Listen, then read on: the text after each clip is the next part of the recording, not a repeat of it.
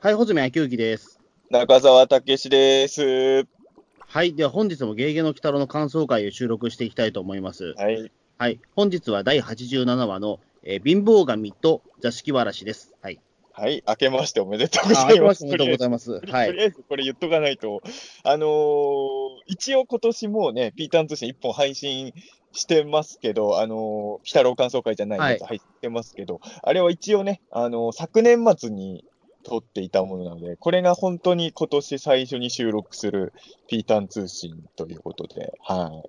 あと、あんまりいいことではないんですけど、ピーターン通信ってね、鬼太郎感想会のみ聞いてる方も結構いるので、まあそういう方にえまあ、その方にも、まあ、とりあえず明けましておめでとうございますっていう。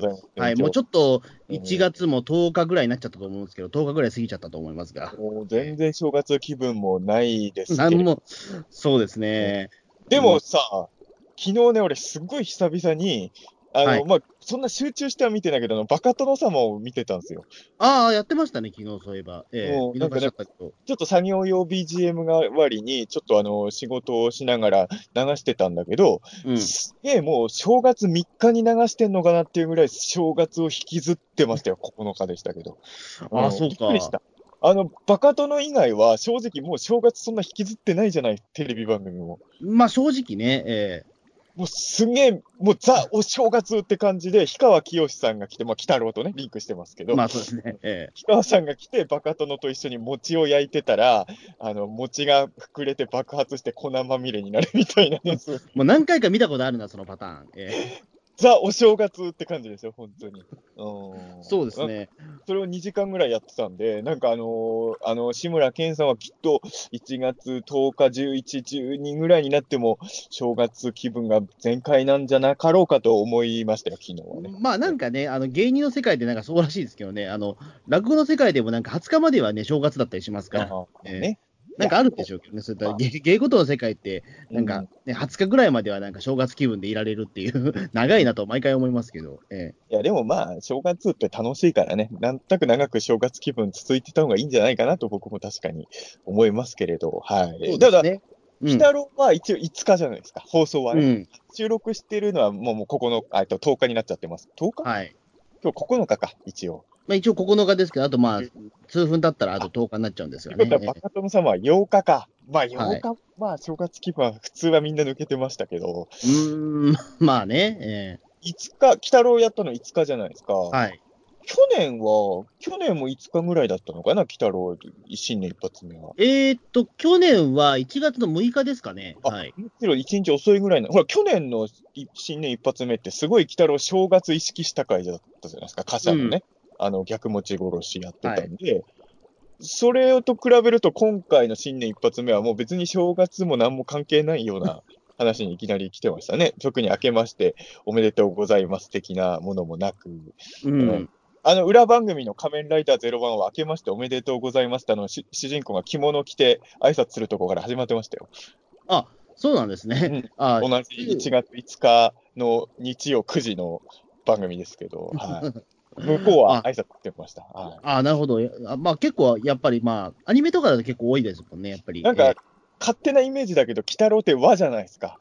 だからあの、仮面ライダーよりお正月の挨拶しそうなんだけどね、ライダーの方が 今年はしてましたね。はいそうですね、なんかね、うん俺も偶然なんか名探偵コナンこの前見てたんですけど、思いっきりあの最初、あの、もう明けましておめでとうございますって言ってます。コナンはコナンは1月一発目何日にやったんですか？えっ、と、そ、えっと、1月一発目は確かあれですね、えっ、と、4日とかですかね。コナンって今土曜日か。そっか土曜日です。ええ。俺さ、もうとっくにそれ終わってんの知ってるんだけど、コナンって俺、いまだにさ、日曜じゃねえや、月曜だっけ？月曜の夜7時台のイメージ。マジですか？あれ？どっちだっけ？コナンの後金田一だっけ？金田一の後コナンだっけ？あの7時、から金田一の後コナンです。ええ。そのイメージがね、まだ、マジですか？もうだって金田一なんて20年前に終わってますよ、多分今、俺、中年編やってますよ。あ、あの、あアニメね。あアニメの方は、だってもう相当、あれですよ、もう、た多分もう90年代から止まってますよ、それ、下手すりゃ。あのーピータン通信のあの熱心なリスナーさんの中にはコナン大ファンの方もいるので、ちょっと言いにくいんですけれど、あのー映画はね、ちょこちょこ見てるんですけど、テレビシリーズのコナンはもうね、だいぶ長い間見てないんで、わかんないですね、全然細まあ。僕僕は多分、時々あのあの時間帯、テレビつけてることがあれば、まあ、時々見るかなぐらいですね、やっぱり。うん。まあ、ね熱心に見てるわけじゃないんですけど、まあ、目に入れば見ちゃうぐらいのあれです、一応、俺はコナンはね、あの連載始まった時のサンデーを読んでましたからね。あだからあの、コナンが初めて出てきた時の衝撃とかは覚えてますけれど、あ、えーだからいまだに続いてるとかね、みたいな。ほら、5期の鬼太郎始まった時みんなコナン、コナン言ってたじゃないですか。うん、言ってた言ってた。うん。俺は、コナン見ると鬼太郎って思うからね。今は、今はの話で、これ今の話。今今はそうなんですか？え、そう？5期が高山みなみさんの声を聞いて、うん。俺、高山さんの声聞いてもすぐコナンに結びつかないんですよ。そういう意味で言うと。いやあの方代表作ありすぎるからさ、ある意味さ。まあそうですね。大変、まあ、でしかもほとんど主役声だから、やっぱりそうそうね。だから、もちろんコナンの声だっていうのはわかるんだけど、特別俺の中では高山さんイコールコナンってわけじゃなくて、もういっぱいもう主役級のやつやってて、そうするとなんだかんだ言って自分が一番馴染みあるのは5期の鬼太郎だから、やっぱりあのーコナンが鬼太郎に見えてきますよね、なんかね。ええ なるほど。ルパうんン、ルパン対コナンを見ながら、ルパン対鬼太郎かなとか思いながらね、そんな楽しみ。確か、だってこんな、だってもう87回も沢城みゆきさんの鬼太郎見てるのに、まだやっぱりこ鬼太郎のイメージ抜けないんですか、もしかして。今、ルパン対コナンを見るとさ、鬼太郎が2人いるからね。そう。ああ、そうそうですね。でも、でも、さんがもういるからね。いや、でも、鬼太郎と鬼太郎が。まあそうだけどさ、ええいや、ルパン対コナンはね、あのー映画とテレビスペシャルだけど、個人的にはテレビスペシャルの方が好きなんですけど、あのーやっぱルパンってすごいんだなと思ったな、ルパン一味の中では峰不二子ってそこまで強さ的にはトップクラスじゃないじゃない。まあね、うん。でしまえば。でもコナンが峰不二子と割と最初五分の追っかけっこしてて、あすげえなと思いましたね。だから、あの、あ、峰不二子が戦闘力的に言うと、コナン、コナンいっぱいあんな秘密アイテムもちろん使いまくりですあ、よ。うん。五部っていうことは、やっぱルパン一味はちょっとやべえんだなっていうのをね、思ったんですけど、今思うと、そのテレビスペシャルのルパン対コナンが、そこで始まったっていうのは、鬼太郎勝負だったんだなと思うんですよね。コナンまあ探せばいろいろありそうだな、でも、ね。まあ、多分、多分探せばいろいろとあると思うんですよ、それ多分。多分無限にあるだろうけどね、そういうのね。ええうんいや、なんか、そのね、そういう意味で言うと、去年、クリスマスはさ、あ、でもそっか、去年は逆に、あの、去年じゃないか、2018年の最後の話はクリスマス意識してないのか。うん。そういう意味で言うと、まあ、去年でクリスマスをやって、えーし正月会は、まあ、2019年の一発目にやってるから、まあ、6期の鬼太郎的に同じような話はあんまやらないっていう方針で考えると、まあ、今回正月の話やらなかったっていうのは、まあ、わかるっちゃわかるかなっていう。まあそうですね。まあ確かにまあね、まあ、あの、も持ち殺しの話をやられたら、もう正月何やってももう無駄な気がするから、正直。う んえで、も、正月駒妖怪とかどうですか？まあいい、あいいいい感じかもしれないですけど、でもやっぱりちょっとね、持ちきちゃったからな、やっぱり。あれを超えるインパクトを残すのは大変そうですからね、やっぱり。ええ確かにね、まあ、別にね、無理に正月の会や、まあ、本当に1月5日って微妙なんだよね。もう、うん、まあね、うん。これはだから1月2日とかにさ、普通にアニメでやってればさ、さすがにそれは正月会やってくれないとちょっと物足りなさを感じるけど、5日ってもう周りも正月っぽいことしてないからね、確かにね。そうそうそう。ううんん。だから、俺確かに子供の頃もそれは思ってた。テレビだけがなぜか明けましておめでとう言ってんなと思ってて、もう周り誰もそんなこと言ってないけどな、みたいな雰囲気は確かに子供の頃も感じてはいたかな、確かにね。うん、まあ確かにだからね、今はもう言ってしまうと、ななんだろう、結構、無理やりやっぱりその正月気分が抜けようっていうような気負いをね、なんか最近は俺感じるような気がするんですあ最近からもね。いや、なんか、うん、昔に比べたらなんか、それは大人はそうかも。まあ、大人はそうですよ。だから今は無理、やっぱりね、ツイッターとかみんな本音を出すから、うんなんかすごく、あの、切り替えていこうみたいなね。うんまあ、子供の頃はまだそうそうでもなかったけど、確かに大人は正月気分だと仕事にできないからね。そうなんですよね。うーん。まあやっぱ子供の頃だと冬休みって、まあもうちょっと続くじゃないですか。うんそのね、正月が終わったとしても。うん、もう、もう終わってるよね。1月まあもうもう終わってますよ、多分。ええうんまあね、そんなわけで、はいまあでも、あれだよね、正月っぽいよう話じゃなかったけど、ここの、まあ、座敷わらしの話を持ってきてるのは、多分一応正月を意識し、あの、笠地蔵でしょ、原作の。あれを、まあまあまあそうですね、多分。この正月一発目に持ってきたんでしょ。で、まあ今回別にその原作のその座敷わらしがメインで出てくる笠地蔵の話とは全然違うけど、ところどころお地蔵様を映すじゃないですか。うん。あれは多分原作の目配せだよね、きっとね。うんうん。うん。だからまあ、まあ、あんまり実はさ、その民族学的にどういう解釈なのかわかんないけど、座敷わらし自体はそんなにお地蔵様とはきっと関係はないもんね、多分ね。うん、ないと思いますけどね。だからこんだけ結構お地蔵さんをしてるのはちょっと意外だな、みたいなところは。でです本当にあそこは原作好きな人への目配せでしかないのかなとはうん。たんですあんまりさ、あのー座敷わらし、まあ、ぼまあ、いわゆる僕らがよく知ってる座敷わらしって、あの、お地蔵様のお供え物を食べたりとか、そういうイメージではないもんね。うん。うん、ややっぱりだからそのね、うん、部屋に、まあ、家につ住み着いて、まあなんかいいことを起こす、まあ、こういった子供の妖怪ぐらいなやっぱりイメージしかないと思いますけど。やっぱり今の小学生にとっては座敷わらしといえば、なんだこれミステリーに出てくるものって感じなのかな？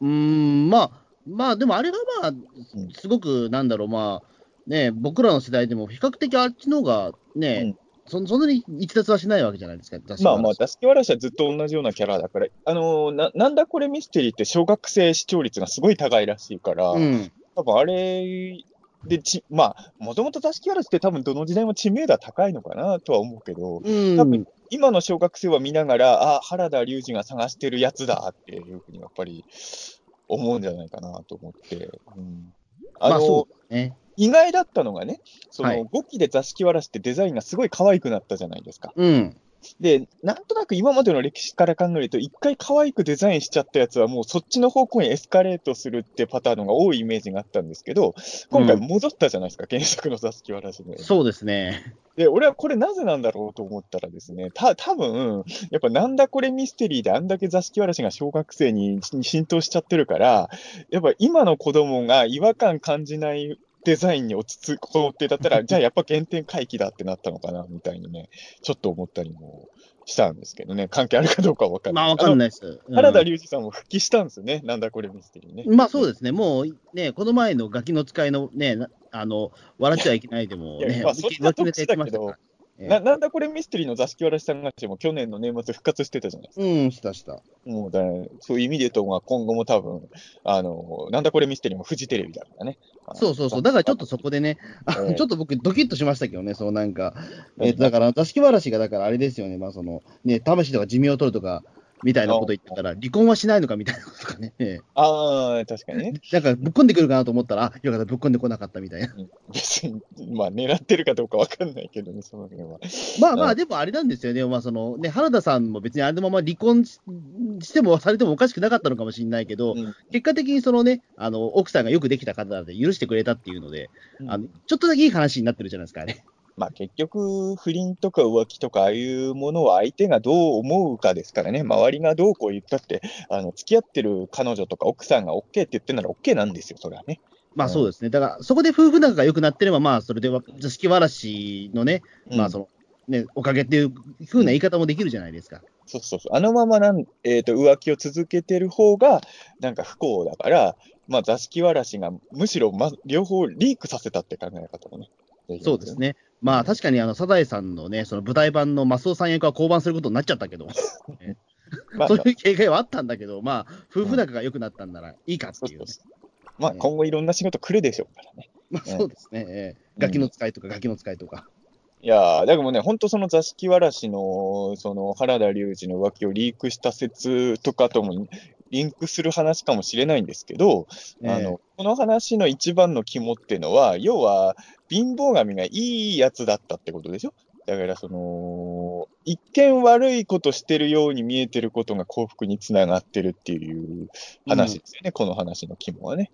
うん。そうですね。あとは、まあ、その、やっぱり貧乏神の、やっぱりその存在感みたいなところとかね。うん。やっぱりその役割みたいなこととかも、かあんまり意識はしてなかったけどね。うん。やそこはね、、あの、俺ね、貧乏神ってのは怖いと思ってて、うん。あもう、なんていうんだろうね、あの、もちろん妖怪ってさ、もうとんでもない、もうすごいたたりみたいに持ってくるやべえやついっぱいいるけど、うん。なんだろうな、リアリティの問題なのかな。俺ね、貧乏神はね、あの、水木先生の妖怪図鑑とかでも、貧乏神のページはね、さっと飛ばしちゃう時があるんですよ。あ、そうなんですか？あの、だから去年の年末も予告で最後貧乏神の顔のアップで終わりじゃない。うん。で、確かね、そその、あの、くサンタの回は、寝る前に見たのかな？確か、俺。はい。ちょっと記憶曖昧なんだけど、で、鬼太郎終わったからそのまま寝てもよかったんだけど、貧乏神をの、貧乏神を最後に視界に入れた状態で寝るの嫌だなと思って、そのなんかね、あの、なんか見たのよ、その後ね。はい。あの、そんくらいなんかね、なんだろうな、貧乏神ってやっぱり、ちょっとリアルというか、あまあ、その、なんだろうね、あの、チュパカブラよりは怖いじゃない。知らんーいけど。やいや、チュパカブラも怖いですよ。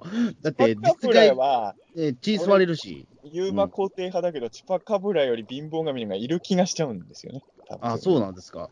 貧乏神っていうのはなんかちょっと身近な恐怖があって、あの、ただね、これも難しいところで、今回の話にちょっと近いのかもしれないけど、俺ね、10年以上前なんですけど、貧乏神神社に行ったことあるんですよ。はい。えっ、とね、どっちだったかな、貧乏神神社って全国に何か所かあるらしいんですけあ、どそ、んなにあるんですか、なんか。えっ、とね、1、2箇所ではないらしいよ。うん、で、俺は1個だけその中で行ったことあるんだけどね、多分山梨か静岡に。あの、ずいずいぶんまた行きやすいところにありますね、我々あのね富士山がすごいよく見えたからどっちかなんですけど、山あ梨かでもそれは結構間違えるとね、あの山梨県民とね、静岡県民が結構怒るやつですよね。だから断言しないようにしたんですよ。えどっちが裏側か表側って結構ね、揉めるとこですからね。どうでもいい喧嘩だと思うけど、まあね、いやいやそれは 大事なんでしょ当人にとっては大問題なんです、あれは。ねそういうとこで揉めるのは、これ、茨城県民もそうだけど、田舎者の証拠ですからね。あの、もう、穂積君みたいな東京者には分かってもらえないと思うけど、そういういや人僕僕ちゃんと親戚が山梨の人だから、そこは俺すごく、やっぱ山梨肩入れしちゃうんですけどね。えいや、あのー貧乏神神社に行ったことが10年以上前にあって、えうん。あの、最初はね、俺だからちょっとね、貧乏神神社っていう名前がちょっと怖かったんですよ、その10年。まあそうですよね。うん。え、な、なんなのそれ？と思って、貧乏神様がいるところに行くの嫌だよ、みたいに正直思ったんだけど、はい。あのもちろんそんな悪いものではなくて、うんで、あのー貧乏神神、まあ、その、なんて言うんだろうな、まあ、いろんな言われはあると思うんですけど、俺がその時覚えてるのは、貧乏神神社にたまたまお参りに行った時、今のところ人生で1回しか行ってないわけですよ、貧乏神神社。その時、たまたまなんかテレビの取材が来てて、おう。で、変な格好の人がお参りに来たから、まあカメラ持った人が、どうされたんですか？って言って、いや、自分売れない作家なんで、その、ちょっと、まあ、なんとかしてほしいなと思って貧乏神様にお願いに来ましたみたいなことを言ったら、そこがオンエアで使われた。おうよかったじゃないですか。いい宣伝にもなったから、うんあ貧乏神様のご利益かなとは、それはちょっとうん。思って、だから結局、その貧乏にしてくれってお祈りしに行くわけじゃないないんです、当たり前ですけどうね。ん。うん、だからなん、なんだろう、考え方なんだろうね、その貧乏神という存在をどう受け取るか。うん、ただ、まあそうですね。僕がやっぱ貧乏神というものをこんなに怖くなった理由も、やっぱりよく考えてみたら、結局は水木しげるのせいというかですね、あのうん水木しげる伝ってさ、まあ、あの、下巻は正直伝記になってない部分が多大にあると思うんですけど、あのまあ、水木しげる伝に出てくる妖怪の描写をどう捉えるかっていうのは人によって解釈が分かれると思うんですよ。はい。あの、あれを伝記として見るべきかどうかっていうことに関して言うとね。うん、ただ、あの、例えばあの、小人を見つけるくだりとか、あの辺はちょっと解釈が難しいんですけど、うん。貧乏神が出てくるじゃないですか、水木先生の。うん、出てきますね。うんあそこにはね、なんか妙なリアリティを感じるんですよね。うんまあ、現実だって、その、多分ですけど、多分水木先生がおそらく人生で最も怖がった妖怪、多分貧乏神だと思うんですよ、ね。、いやだから、うん。そう、水木ファンはやっぱりね、貧乏神をい何よりも恐れちゃうのは、多分水木先生自身が一番恐怖を感じ、だから、妖怪図鑑めくってる時に、俺は多分ね、水木先生の恐怖の念、感情みたいなのね、本から溢れてるの感じ取ってたんですよ。だから、そのページだけパッてめくっちゃってたんです。だから、俺、貧乏神のページはね、解説文ちゃんと読んでないよ、多分。怖いから、パッてめくっちゃってるから。やっぱ水木先生を一番恐れさせた存在ですからね。そうですね。多分貧乏神と税金が一番怖いんでしょうね、多分水木先生ね。いや、だから本当にね、あのーそういう意味で言うと、今週の話も見る前、ちょっとね、怖かったんですけれど、なんか、こういう風に鬼太郎の中で貧乏神が描かれるっていうのも面白いなと思って。うん、そうですね。うーん。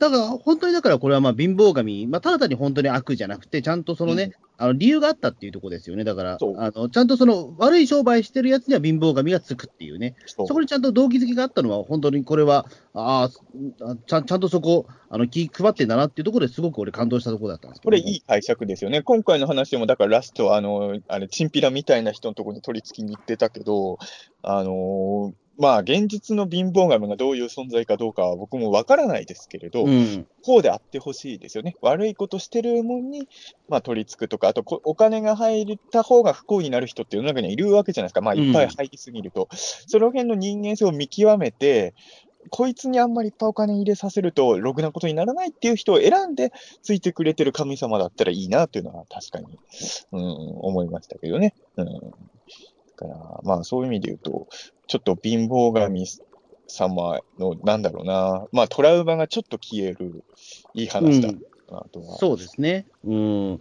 まあ、今回、だから本当に言ってしまうと、まあ、あの、まあ、その、あやちゃんが今回ね、その主役、まあ、これ主役ですよね、もうこれはもう完全にね今回。も完全にあやの、あやちゃんの回です。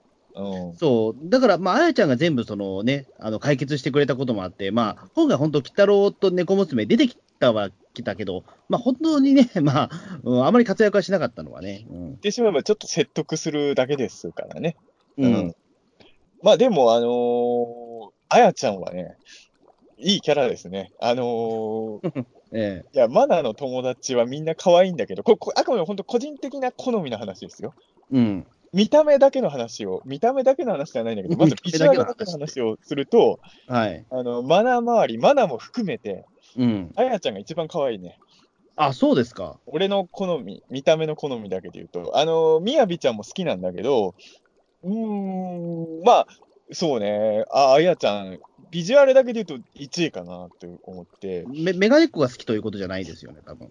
でもね、言われてみれば、あの、あの、電池組も結局ね、あの、あそうかメガネっ子がメガネっ子のそうか、メガネっ子推しですもんね。だ多分、ロッキーの鬼太郎のスタッフさんは、メガネっ子を可愛く見せるのがうまいんだと思うんですよ。あ、そう。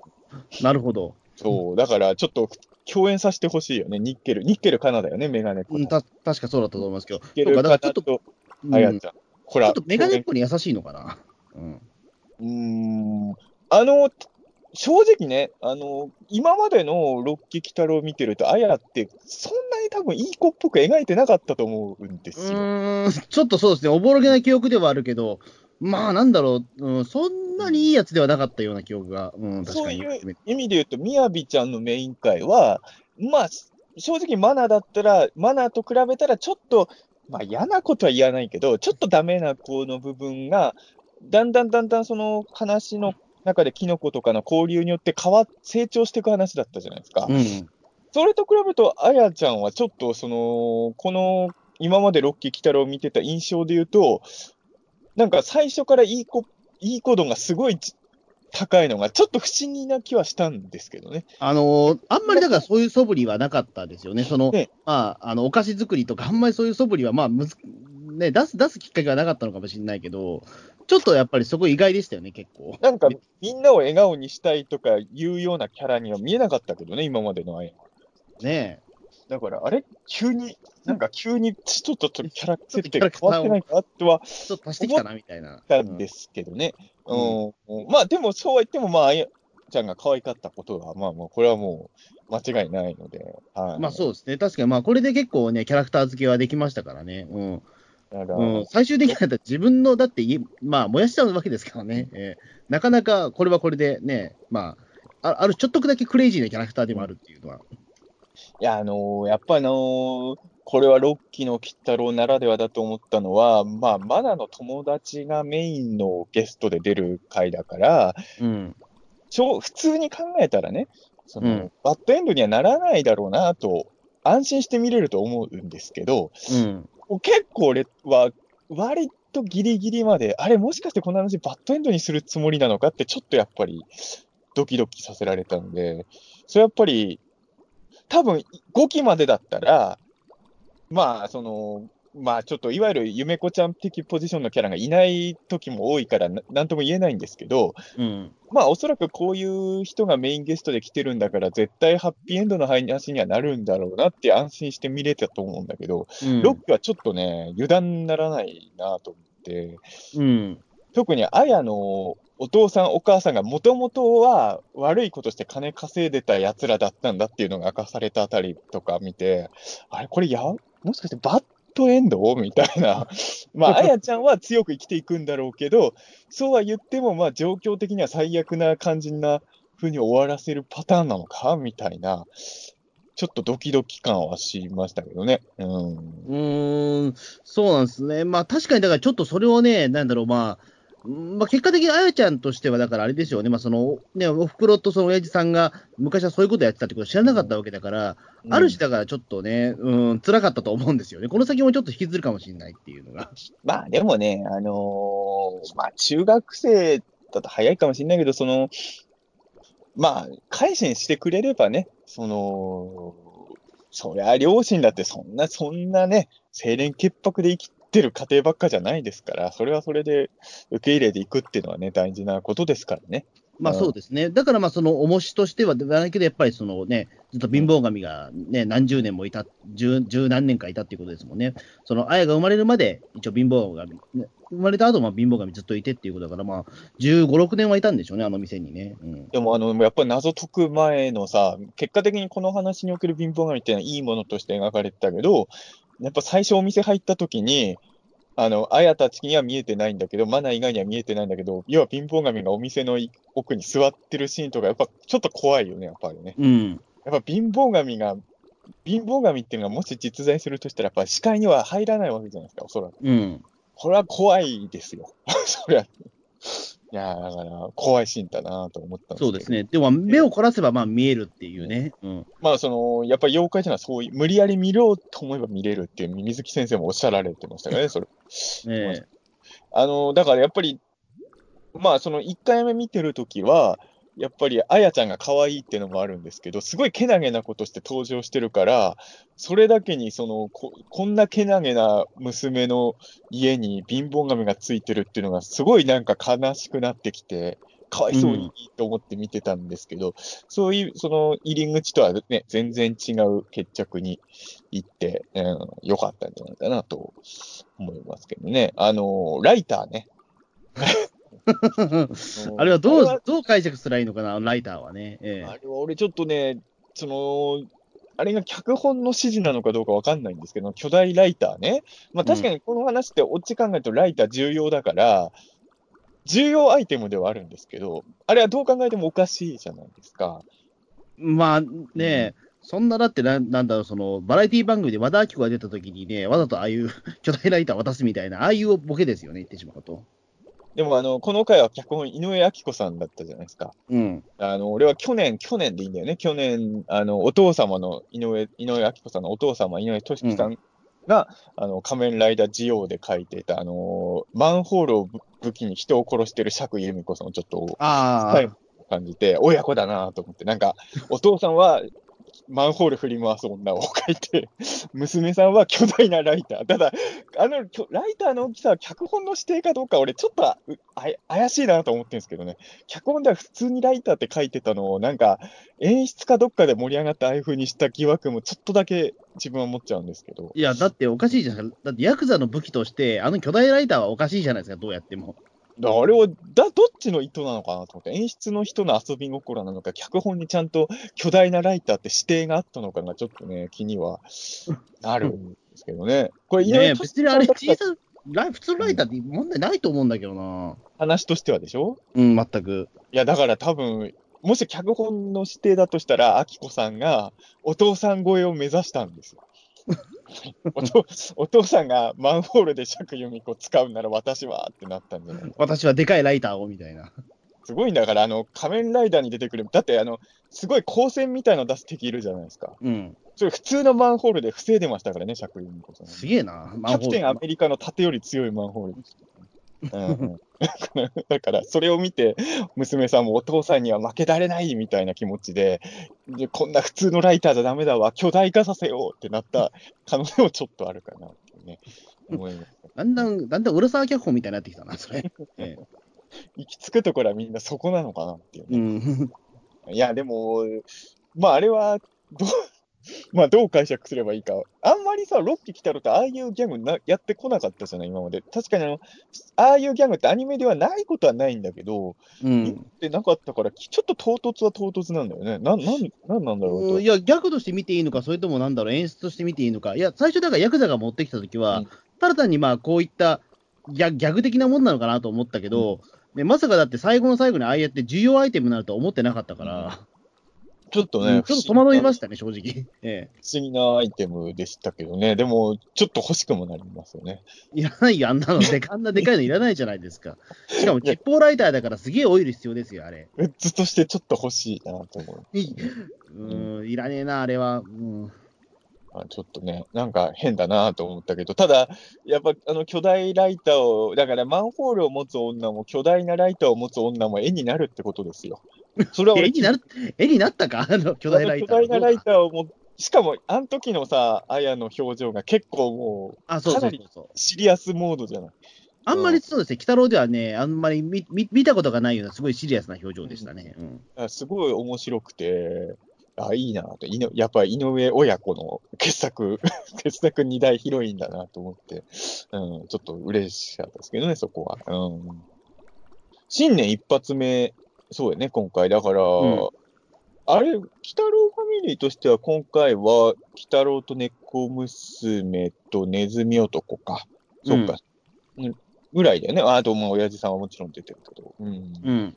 去年、去年は一発目ってファミリー総登場だっけ？そんなあれ、顔だけでも出してたっけ？朝の時ってどうだった？まあまあまあまあ。まあで、も新年一発目って良かったなと思うのは、ちゃんとあの、ネズミ年をね、ネズミ男使って触れてたところかな。それは、うんやっぱりそう、あの、ネズミ年の新年一発目の話でネズミ男出番なかったらちょっと寂しいもんね。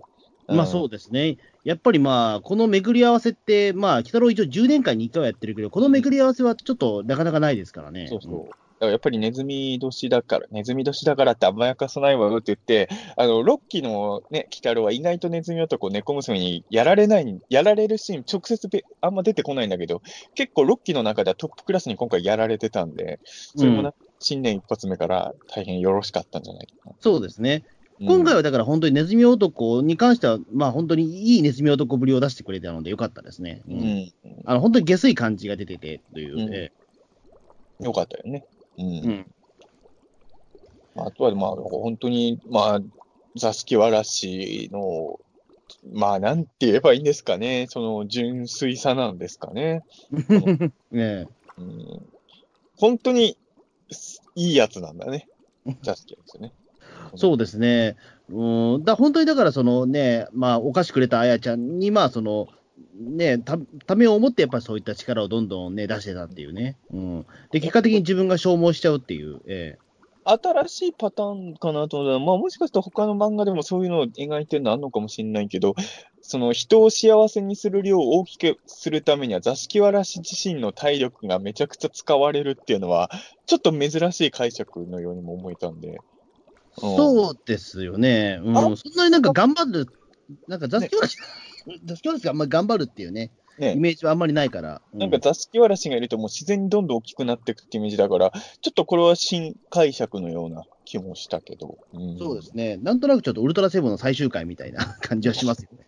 それはどうですかね？いや、ごめんなさい。ええいや、ちょっと、あの、上原正蔵さんがお亡くなりになったので、ちょっとそのモードに入ってるだけかもしれないけど、ええ最終回は金城さんです。金城さんだからね。もうまああ不思議な話でさ、いや、まあ、上原さんの話するとちょっと止まんなくなっちゃうんで、一個だけね、ちょっともうそれは鬼太郎会で言うことではないから、ねはいい、や、今日ね、これ収録してる日に入っちゃったニュースなんでね、上原さんの訃報っていうのは、やっぱ僕らみたいなオタクにとってはどうしても引きずる。あ、ちなみに鬼太郎会聞いてる人、上原正蔵さん知らない方もいるかもしれないけど、もう、もう、いわゆるもう子供向け番組はもうありとあらゆるものの脚本を書いた、もうとんでもないすごい人なんですけど。そうですね。もうウルトラマンから、まあ、その仮面ライダーから、まあ、他の東映のね、ヒーローから、戦隊からもう、うん1000本ぐらい書いてるっていう話ですから、うんいや、もうとんでもない人なんですけど、あの、さっき大泉君言ったけどさ、ニュースとかでもさ、ウルトラセブンなどの脚本で知られるっていうのがさ、すごい違和感があってさ、あの、うん上原さんのトピックで使うなら、セブン、いや、セブンも確かいっぱい書いてんだけど、うんセブンだとメインライター金城さんだし、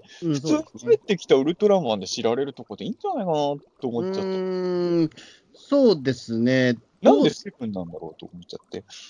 そうだったら。上原さんね、Q とかだって書いてるわけだしね。うんまあ、Q はデビュー、デビューだから、まあ、あと2本ぐらいしか書いてなかったっけ、確かに。まあまあ、そんなに Q は書いてるからいいな。本数的にはね。まあ、まあ、うんウルトラマンでも別にいいと思うんだけど。うん。なんでセブンって書き方をしなんかセブンだとね、なんかちょっと、なんかちょっとだけピンとこなかったんですけどね。うん。いや、まあ、でも代表作が多すぎるからな、やっぱり。そううん。これだけね、えーやっぱね、僕、まあまあね、まあ、どん、まあ、もうは80過ぎなんだっけど、上原さんも。83歳らしいですよ。ね。えーまあ、ちょっとまさかお亡くなりになるとは思ってなかったというか、あの、うん。このまま、なんかずっと生き続けるような僕感覚もしてたし、あの、これはあんま広げるつもりはないですけど、やっぱり上原正蔵さんっていうのは、やっぱりちょっと一つのジャンルというかね、まあねなんか、そ人間人間感がなかったんですよ、ずっとなんか。ずっと名前を見てるから。うん。当。でもね、そういう意味で言うと水木先生も一緒でさ、あの、やっぱなんかずっといそうな人って、やっぱいるじゃない、世の中には。うんあ当たり前だけど、ずっとはいないんですよね。すごいすよね。やっぱりずっこのままなんかずっと生き続けるんだろうなというようなことを考えても、やっぱり人間っていつか死んじゃうっていうところのね、えーうん、なんかそんなことをちょっと思いましたけどね、本当に。うん、やっぱり、まあ、水木しげるもそうだし、やっぱり上原正蔵もそうだったけど、やっぱり僕にとっては一つのやっぱジャジャンルだ、ジャンルなんだろうなっていうのはすごく思ったんですよね。もう、あそこまでいくと、その人自身がジャンルって感じですよね。うん。いや、まあでもね、その、座敷わらしの話にも。はい、座敷わらしですけど、はい。えうんいやあのでもね、俺ね、あの5期のね、座敷わらしのデザインもすごい好きだったんだけど、ーはい。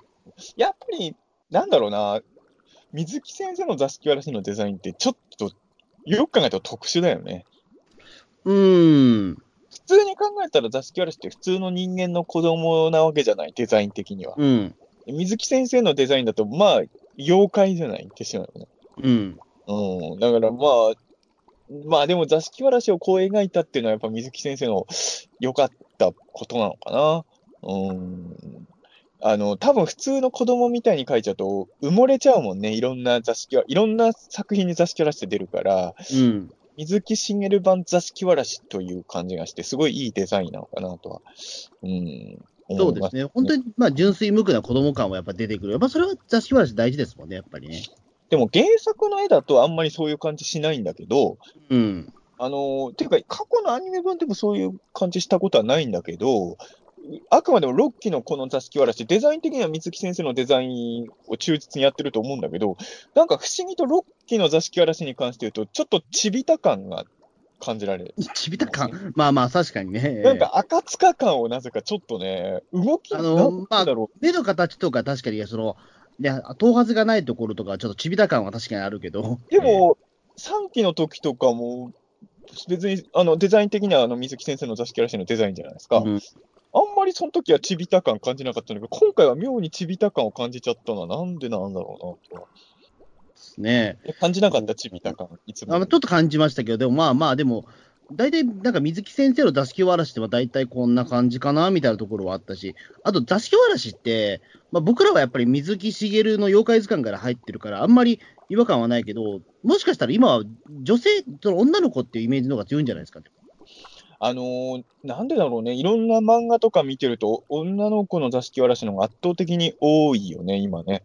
うん。うん、多分座敷わらしって言ったら、多分今女の子なんじゃないかな。そう。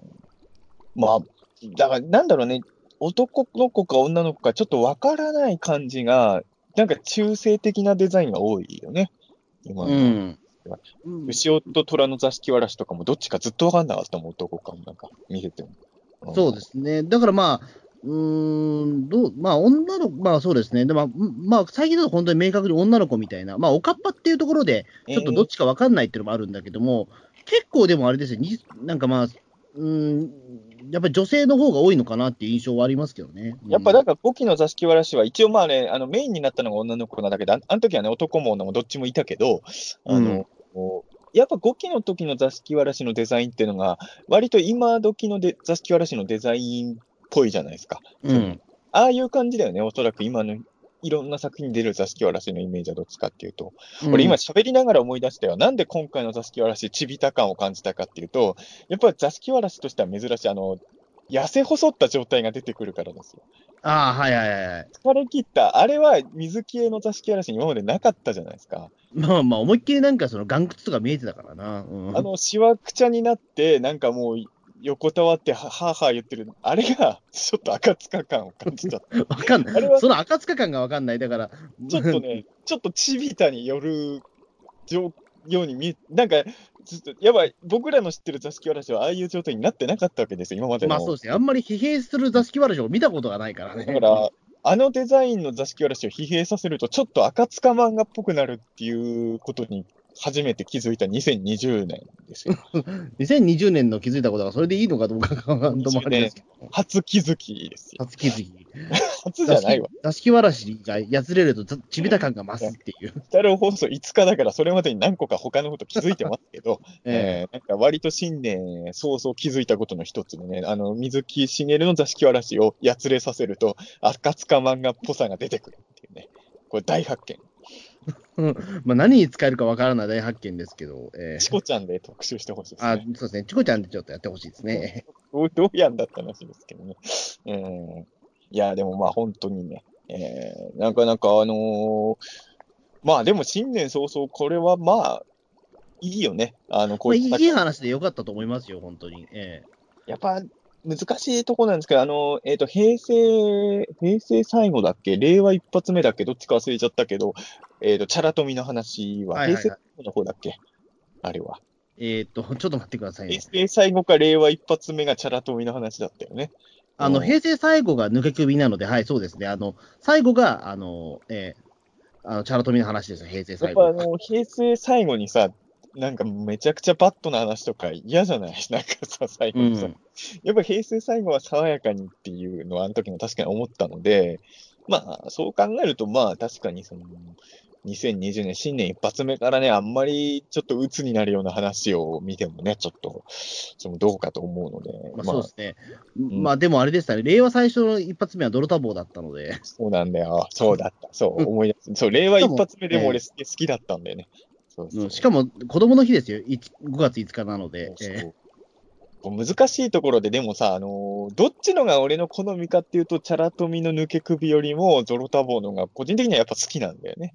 これがやっぱしいところでございますけれどね。えーでもさ、新年一発目からサラ小僧の話とかみ、ちょっと嫌じゃない？え まあね。うん。だって1月5日あたりなんてほら、ネタ番組とかもすごいやってる時期だし、まだね。うそのん、頃にあの話見たら、なかなかもう、もう、お笑い、レッドパレードとか見れないよ。ヒットパレードとかか見れないよ。まあそうですね。まああれはだって言ってしまうと、まあ M1 シーズンにはまあ見ちゃ、見たくないですよね、あれはね。えあ、えねやっでも、ぱ年末年始はちょっとやっぱり、あれは出すときついなっていうのは。うん。いや、でもあのサラ小僧の話はちょっと、ちょっと M1 審査員全員に見てほしいね。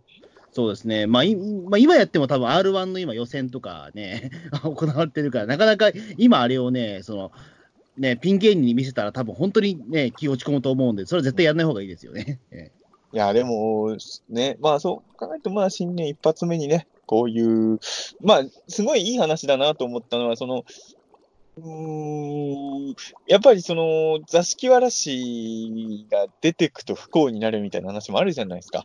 えでも、、まあ、あの人たあの子たちなら大丈夫じゃっていうふうに目玉親父も言ってくれるし、うん、その、なんていうんだろうな、その貧乏神ももちろん怖いんだけど、座敷わらしもさ、考えようによっては可愛いところ、あの、怖いところもある描き方される時も結構あるじゃないですか。まあ、100%それいいことが起こるっていうことって、まあ、そんなうまい話はないですからね、本当はね。うん、だから、でもやっぱり、まあ貧乏神も含めてなんだけど、ちょっと、そういう者たちがいる日本って素敵だなって思える感じで描かれて1話っていうことで、大変良かったのかなとは思うし、いあとはまあ今回かなりキャラが立ったあやちゃんが今後どうなるかですかね。そうですね。まあね、あやちゃんに関しては、まあ、どう、どうなんです まあまあ、でもこれからもずっと歌手をあやちゃんは、でも、ええ俺ちょっと記憶曖昧なんだけど、ちょっとね、もう言ってしまえばメイン回来る前まではみやびもそうだったけど、まあモブキャラなわけじゃないですか。えまあ俺の記憶の近いところで言うとね、高校の回では、明らかにもうマナーを置いて逃げようとしてたじゃないですか。えうん。はいやっぱ そういう子だよね、多分。あの、あの、首料理の時に、マナーの名前書いちゃった方はみやびちゃん？うん。でいいのか。あの、例えば、その、七市の最終決戦編の頃に、もう妖怪なんて怖いよ、いない方がいいよって言ってた中には、あやちゃんいたっけかな。まあ、ちょっと覚えてないな。つ やっぱそれぐらいのちょっと存在感だったのでまあまあ、もちろん、モブキャラだからね。そう、だってまあ、言ってしまうと、まあ、その、あやちゃんって名前もね、それちょっと曖昧だったから、やっぱり、メガネの人っていう印象だったしな。うん名字が判明したのって今回初でしょ、多分。うん、そうですね。うんだから、ほんとモブチ、いや、でももうこれ、これでみやびもそうですけど、みやびちゃんも、あやちゃんももう、完全に相馬より格上ですからね、ほんと。まあ、そうですね。本当な、鬼太郎の公式サイトのメインキャラのところに、あやもみやびもいないけど、どう考えても相馬よりメインキャラですからね。うん、そうですね。そう、まあ、本当に、まだね、うん、わからないんだな。なおさら去年の最後のあのサンタ会の相馬がただ襲われただけっていうのが、今週のあやちゃんの話と比べると、本当にさ、お前何なんだよってちょっと言いたくはなりますけどね。ほ本当にだったら、本当にかませ要因だったからな、前回は。本当にあれはかわいそうだなっていうか。まあでも、まだまだね、あの、挽回するチャンスはあるはずです。それで思い出したんだけど、あの、男のマナの知り合いで言うと、まあ一番目立ってるのはやっぱりゆうたくんじゃないですか。うん。だからやっぱりロッキーの鬼太郎スタッフはメガネキャラに優しいんですよ。ああ、やっぱりそうなのか。うん。もうに、だって普通に電池組のメインキャラ選ぶときにニッケルカナは普通チョイスしないんですよ。あの、まあね。3人組のアイドルで、メガネキャラってのは言ってしまえば脇役で美味しいポジションっていうのが多いわけじゃないですか。ま、まあ、ちょっとね、まあ、語弊はあるかもしれないけど、ちうんょっと通好みする人みたいなところありますよね。うん。あの。他の、他の電池組メンバーでメイン回一本もないのに、最初に抜擢するのがニッケルかなっていうのはね、まあ最初にっていうか多分電池組のメンバーのメイン回って多分もう二度と作らないような気がする。疲れないと思うけど。うん。そう考えるとね、メガネっ子いきなりチョイスしたりとか、男の子でもゆうたくんが一番目立ったりとか、で、ここに来てあやの大抜擢とか見ると、もうロッキーの鬼太郎スタッフがメガネっ子好きとしかね、もう思えないですよ。もうザレ言シリーズの斎藤さんですよ。いや、ほんともう13回じゃん作ってんのかな、みたいなね。いや、本当にでもいいことですよね。あ俺まあ実はねメガネっ子ね、結構好きなキャラ多いんですよ。ああ。現実、まあ現実もどうだろう。あの、でもあの、逮捕しちゃうぞとかでも、より子が一番好きだったりしたんでね。そなるほう。ど。めちゃくちゃ古い例えですけどね、急に。うん。まあ、俺、俺どうなんだろう。メガネっ子とかあんまり意識してないからかもな、でも。うん。あんまり意識してないですね。メガネがどうとかはあんまり。うん。メガネっ子ってのはなんか不思議なポジションですよね、でもね、キャラとしては。うん、まあそうですね。うん。まあ、まあ、そこまで僕、メガネに対してうん、その愛着みたいなものがやっぱないから。で、僕、なんかその、うん、最近アイドルの子とかでも、普段メガネかけてないアイドルも、たまにインスタとか用に、まああれはファッションメガネなのかどうか知らないんですけど、たまにメガネとかを上げたりするんですよね。でやっぱり、まあ結局その、ほとんどの人はメガネかけてる人とかけてない人の人口比率っていうと、かけてない人のがまあ本来は多いわけじゃない。うん。だからまあ、その、レア感というか、たまにやっぱりちょっと違うものを見たいっていう時に、やっぱまあ一つのキャラ立てにはなるんでしょうね。そうですね。まあ、メガネ、メガネっていうところで一つのキャラクターが、ね。それで今思い出しましたよ。妖怪アパートもメガネっ子じゃないですか。あ、そうだ。さんも。だから、メガネっ子率やっぱ、やっぱ普通ちょっと高めじゃない？メガネはやっぱりちょっとね、あの、誰、誰が犯人とは言わないけど、ロッケキタロスタッフの中にメガネ推し絶対いるでしょ、これは。いるな、これは絶対。えちゃんと妖怪メガネも原作通りやってたしね。えうん、そうか。あ割と原作忠実じゃない回だったのに、妖怪メガネはちゃんと忠うん実にやってうんなるほど。そうな中澤さんはでもメガメガネかけてるけど、それはもうあれなんですか、まあ、目が目が悪いからって理由はあるんでしょうけど、もちろん、もちろん。キャラ立ちでなんかそのね、役に立つこととかありますでも、正キ直。ャラ立ちで役には立たないと思うけど、まあ、俺がメガネにしてる理由は、もう、まあ、一番、もちろん当然目が悪いからなんですけど、あのーコンタクトは怖いからできないっていうね。ああ。いや、実を言うと僕も本当はメガネっ子なんですよ。メガネにすればいいやん。いや、でも僕はあの、本当メ、メガネが苦手なんですよ、めちゃめちゃ僕。でも物書きとかしてる人はメガネとかって別に結構よ、あ、だから去年、去年の大晦日やったオカルト、こ紅白オカルト合戦の時に、えっ、と、確か赤組は全員メガネだったんだ。うん、そうでしたね。ええ吉田裕樹さんもそうだし、田中俊之さんもそうだし、ね、中澤さんもそうだったし。ええで、まあ、白組にもメガネいたから、あの番組に関して言うと、むしろメガネ率の方が高い、全人類の中でもメガネの方が実は多いって言われてまああとるだってええあと、あの、ほら、中澤さんがね、去年、そのね、しえっと、やった、あの、えっと、茨城の妖怪図鑑のその発表イベントのね、あれ発売記念イベントの新宿ゴールデン劇場やったやつも、林さん以外みんなメガネでしたから、ああ、そう。いや、だ俺の周りはメガネ率が異様に高いんだな、そう考えると。うーん、ねえ、だからもうすげえな、これメガネ率なんだよと思ったけど、うん、見てて。いや、メガネのがいいよ。お楽だし、メガネね。楽なのかな？俺、だからそうメガネさ、あんまり好きじゃないんですよ、本当に。目が目の中に何かを入れるっていう動作が怖すぎるからね。慣れちゃえば慣れるんですけどね。あのーだメガネ俺好きじゃないのは、昔はメガネかけてたんですけど、あのね、置き忘れちゃうのと、あとあの、置き忘れないよ、メガネ。置き忘れちゃうと、あとね、あの、吹っ飛ば、その、だから電車乗ってて、あの、ふ吹っ飛ばされて、そのままね、なくしちゃったことがあって、1万円もするメガネを。そんなこと俺、メガネ10年以上かけてるけど、一回もないぞ、そんなこと。うん。意外と俺それがあるんで、うん、結構なくすんですよ、メガネ俺実は。うん。それは、なくすかめ。だって、手放せないから、むしろ絶対なくなんないけど。あと、あの、汗かいた時に、そのね、ぬるぬるになっちゃうのがすごく嫌なんですよ、あれ。あ、まあ、それはだけはちょっとわかる。それは、あれがちょっと僕苦手だからね、メガネかけないんですよね。だからもうずっとメガネかかってないんですよ。いや、でもライターとかやってんならメガネはいいと思いますけどね。あの、本当に。い よくわかんないですよ。ライターだからメガネがいいのかとかは何とも言えないですけや、ど。物書きは絶対メガネ率高いよ。絶対。あ、でも、でも最近でもちょっとあれなんですよ。その、えっ、と、拡大鏡を使ってますよ。はずきルーペ的なやつ、実は言うと、家では。あの、昔の新聞とか読んでると、あの、文字がもう潰れちゃって読めないから、もうわかんねえから、もう最近拡大鏡を使ってるんですよ。えじゃあもう、小泉君も今年はメガネですね。え いやいや、うん、はずきルーペ的なものはちょっとね、あの、なんだろう、まあ、ちょっとちょっと使いみつつありますよ、今、実を言うと。えでも考えてみると、俺の周り確かにメガネの人多いんだけど、えうん。あの、いわゆる女の子のメガネはあんまりいないね。俺の周り。考えてうみると。ーん女性は。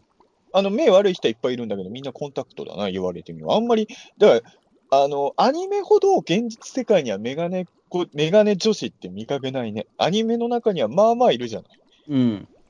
あの、そうね、小学、小中学校はメガネっ子もうちょっといたけど、大人になるとみんなコンタクトにやっぱ従うのかな、女の人って。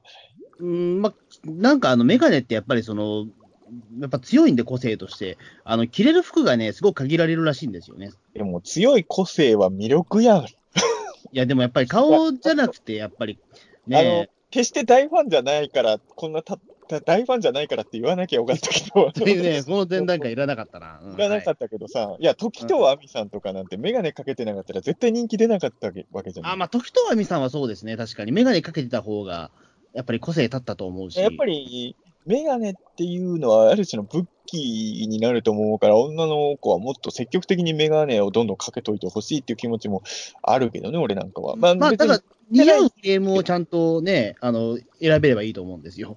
うん。あとね、似合う似合わないは結局慣れなんですよ。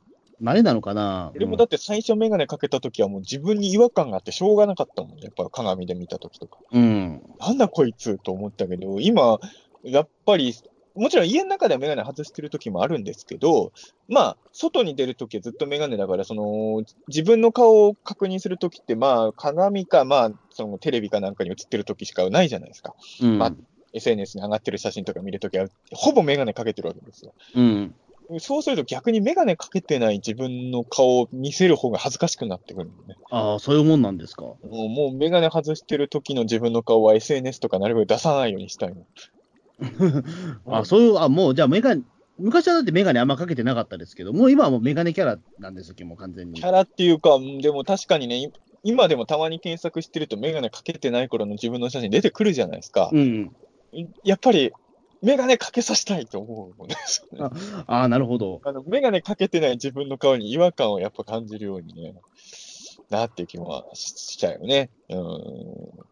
な、な、まあ、な、なんでも慣れなんだろうね、結局。まあ、慣れは慣れかもしまあ、確かに中田さんはメガネかけた方がぽいかもしれないですね。確かに言われてみれば。はい。そうですね。だから、僕はロッキー鬼太郎には合うと思いますよ。ちょっとまあ、そうですね、出てほしいっていう、まあ、ゲスト出演してほしい。まあ、ゲスト、まあ、芸能人でゲスト出演したヒカキンさんもね、まあ、メガネですから。そうあ、本当だ。ほら、メガメガネに、メガネに支配されてるんですよ、ロッキー鬼太郎の世界は。うん。まあね、本当に。フランケンシュタインもメガネだったしね。そうそう。まあ、それを言ってしまう。もうあれこそキャラ付けじゃねえですか。そう。だから、キャラ付けなんで、あれ、メガネなかったら、ちょっとビクターはキャラ弱いかなって思ったんだと思うんです。多分。えうんで、メガネをかけさせたっていうのはね、話が正しいかなと思いますね。そうですね。ええまあ、まあ、あとあれですよね。まあ、どうなのかな。あとは、その、なんだっけ、10億円を例えば、そのね、えっ、と、ネズミ男が、まあ、そのね、まあ、ゆすりに行くじゃないですか。ああ、はい。あの時商店街からその潰れるんで、損害賠償で10億円っていうのは、あれはどう正しいのかな？いや、もうめちゃくちゃですよ、それ。ただ、言ってることめちゃくちゃですよね、あれね。あれはだから、あれはもう建前で、座敷わらしをどうかされちゃうんじゃないかって脅しですもんね、あれはね。うん。だから、あのーあれは別に、法的には何も問題ないんだけど、お前らがこの条件乗らないんなら、俺たちは座敷わらし見えるし、なんかしちゃうぞっていうね。うん。まあ、これは難しい問題でさ、でも商店街、いや、その座敷わらしの力をね、まあ、あんだけね、純真無垢な少年のようなものをね、利用すること自体は悪だと思うんですけど、うんまあ商売の難しいところでさ、商店街のあるところにデパートとかを作ること自体は違法でもないわけじゃないってしまう。うん。悪と言い切れないところもあるわけじゃない、そこは。まあね。だから難しい問題ではあるんですけどね、その辺はね。うーん、まあそうなんですよね。まあちょっとやっぱり問題なのは、ああいったちょっと、まあ調布は全然過疎地じゃないけど、言うても、うん、だからやっぱりその田舎とかで行くと、すごいやっぱでかいなんかそのね、商業施設とかあるじゃないですか、やっぱりその、ええ。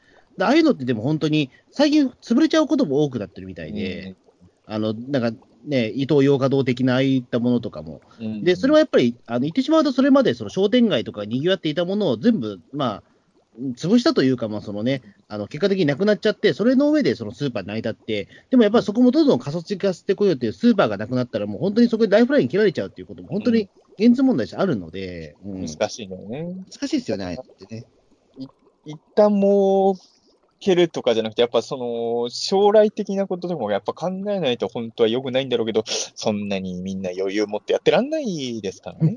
まあね、個人商店はやっぱ大変だと思うし、まあやっぱ特に喫茶店なんて大変だと思いますよ、マジで。ううん。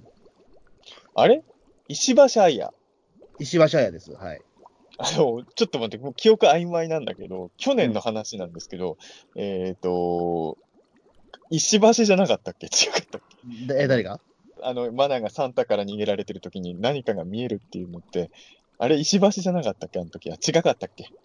え、あの、お菓子のなん、え、お、あれお菓子の篠原だっけ？あ、篠原だ、ごめん。全然え関係。全然関係ないや。何が起こったんですか、えもうだったらもう篠原にすればよかったのに。えいやいやいやいや、ええ。あ、違うお、お菓子の原っぱね。お菓子の原っぱが、途中でが篠原って読めるやつでしょ？ええいや、そしたら篠原がちょっと伏線になったじゃないですか。いや、なんないっすよ。なんで年越えてそんなところに、石橋じゃ全然、あれじゃないですか。ね、わかんないです。フジテレビで石橋っつったら、もう高明しか出てこないですけど。あれ、今回の喫茶店の名前何だったっけ？桃です。え桃か？全然関係ない 関係ないですね。え石橋ってね、あのーお店があったんですよ。僕の小学生の時の地元に。今でも。えそこは、ジャンプをね、他のお店より2日早く仕入れてくれてたんです。え。だからそれが本当違法なやつですよね、確かね。本当は多分ダメなのかもしれないダメなやつです。石橋だったらジャンプが早く読めるって言ってみんな言ってたからね。なんか、石橋イコール店の名前感があるんですよ、俺の中では。ああ、まあそういうのありますよね、確でも、かに。モモだったんですね。うん自殺チャレンジの方ですね。うんまあそうですね。ええ まあ桃といえば2019年はあんまりね、そのオカルト界ではあんまりいいいい名前ではないんですけどね。モモといえば自殺チャレンジっていう。でもそれ去年の話だからね。まあ、去年今年からはね、モモと言ったら、ええ2020年はもうモモはいいイメージしかね、ないということでね、考えたいなと思いますけれどね。はい。はいあの、もう一個、あのそ、そろそろお便り行こうかなと思うんですけど、お便り行く前に一個だけ語っといた方がいいかなと思うことは、本編の話じゃないんですけど、エンディングが今回からね。あ、そうですね、はい。えうん。えスキャンダルさんの、えもちろん曲も、の話とかもいろいろ思うことあるんですけど、やっぱり、まあ、いや、その、スキャンダルさんには申し訳ないんですけれど、あの、曲の話をする前に、やっぱりあの、エンディングの中で流れるビジュアルがいろいろやっぱり気になっちゃって、ファンとしては。えそうですね、まあ、なんね、すごくだからいろいろ詰め込んできたなというか、まあ、言ってしまうと、まあ、前回の招きケチャのあれがね、あの、比較的、まあ、その、まあ、ななんだろう、うん。まあ、全体的にちょっとはっちゃけたような感じのうん。ビジュアルだったけど、今回なんかすごい、なんか意味深なら、意味深な感じはしますけどね、すごい。だなんかそのね、ぬらりひょん編がまあ最終章と一応言われてるじゃないですか。うん。なんか最近、ピータン通信のリスナーさんの意見聞いていくと、これも諸説ありそうな気になってきてますけど、まあ、最終章の展開を匂わせるようなビジュアルがいろいろ出てきたので、うん。やっぱこういうのはファンはいろいろ妄想しちゃうからさ、そのやっぱり一番気になったのは、そのぬらりひょん陣営、バックベアード陣営が出て、それとともにあの例の女性総理陣営がバーンって出るじゃないですか。うんなんか三三勢力の中にあの総理が入ってるっていうのがね、なかなかちょっとね、やっぱりあれなのかな。そのヌラリヒョン率いる、まあ、いわゆる人間に反発心を持ってる妖怪ブロックチームと西洋妖怪と、そしておそらくもう武装集団みたいのもいたから、もう妖怪排除に向けて動き出す人間ブロック、女性総理を中心としたチーム、そこに鬼太郎が絡むみたいな感じになるってことなんですかね、この。そういうちょっとデビルマン的な話になっちゃうのかな。あの、はっきり言って女性総理なんて今までもう、いい目全然合ってないじゃないですか。ほとんど巻き込まれてばっかりで。まあそうですね。それがここに来て、ちょっと並んでくるのか、ヌラリヒョンやベアードにっていうね。ちょっと、きものすごいパワーアップするのかな、女性総理。うん、まあそうですね。まさかここに来てね、エンディングに出てくるとは思わなかったし、エンディングに出てくるって相当やで。うんそうですよね。まあ全然ね、なんかね、まあ相馬とかで、多分ね、エンディング出てたけど、全然、相馬とかで全然ね、あの、存在感ありますから、総理のだ。って、すごいあの女性総理、強キャラ感がすごかったんで、今回のエンディングで。いや、だからなんか、あの、ジャンパーソンの時にさ、その、はい。ジャンパーソンの時に一番の強敵になる人って正直一番雑魚っぽかったじゃない、始まって。ああ、そう、確かそうだった気がします。うん。それを思い出せましたね。いや、まあ、思い出せ一応、ないか一国の総総理ですからね。えな。でも、本当にさ、だって、まあ、その、せ一回タヌキに天下取られてるし、えうん。最近だとネズミ男に脅されてるような総理ですよ、言ってしまね、う。スマホで録音取られてっていうね。うん。それが、あの強キャラ感というのはなんかある、あるんだろうね。でも、本当にその、デビルマンっぽくなんのかな？うん、ちょっとそこは気になりますけど、ただ、こう、もう今回はもうネズミ男に脅されるような総理ではなくなってんのかなっていう気はね、ちょっとするし、なんかあの、なんだろうな、でもあのあんまり強くなかったキャラが強くなるのってなんか燃えるんですよ、個人的に。うん。うん、なんか、まあ、ワンピースにおけるコビーみたいなもんですかね。こいつが強キャラになるんだ、みたいなね。なんかそういうワクワク感っていうのはあるからさ。そうですね。まあ、うんなんともわかんないですよね。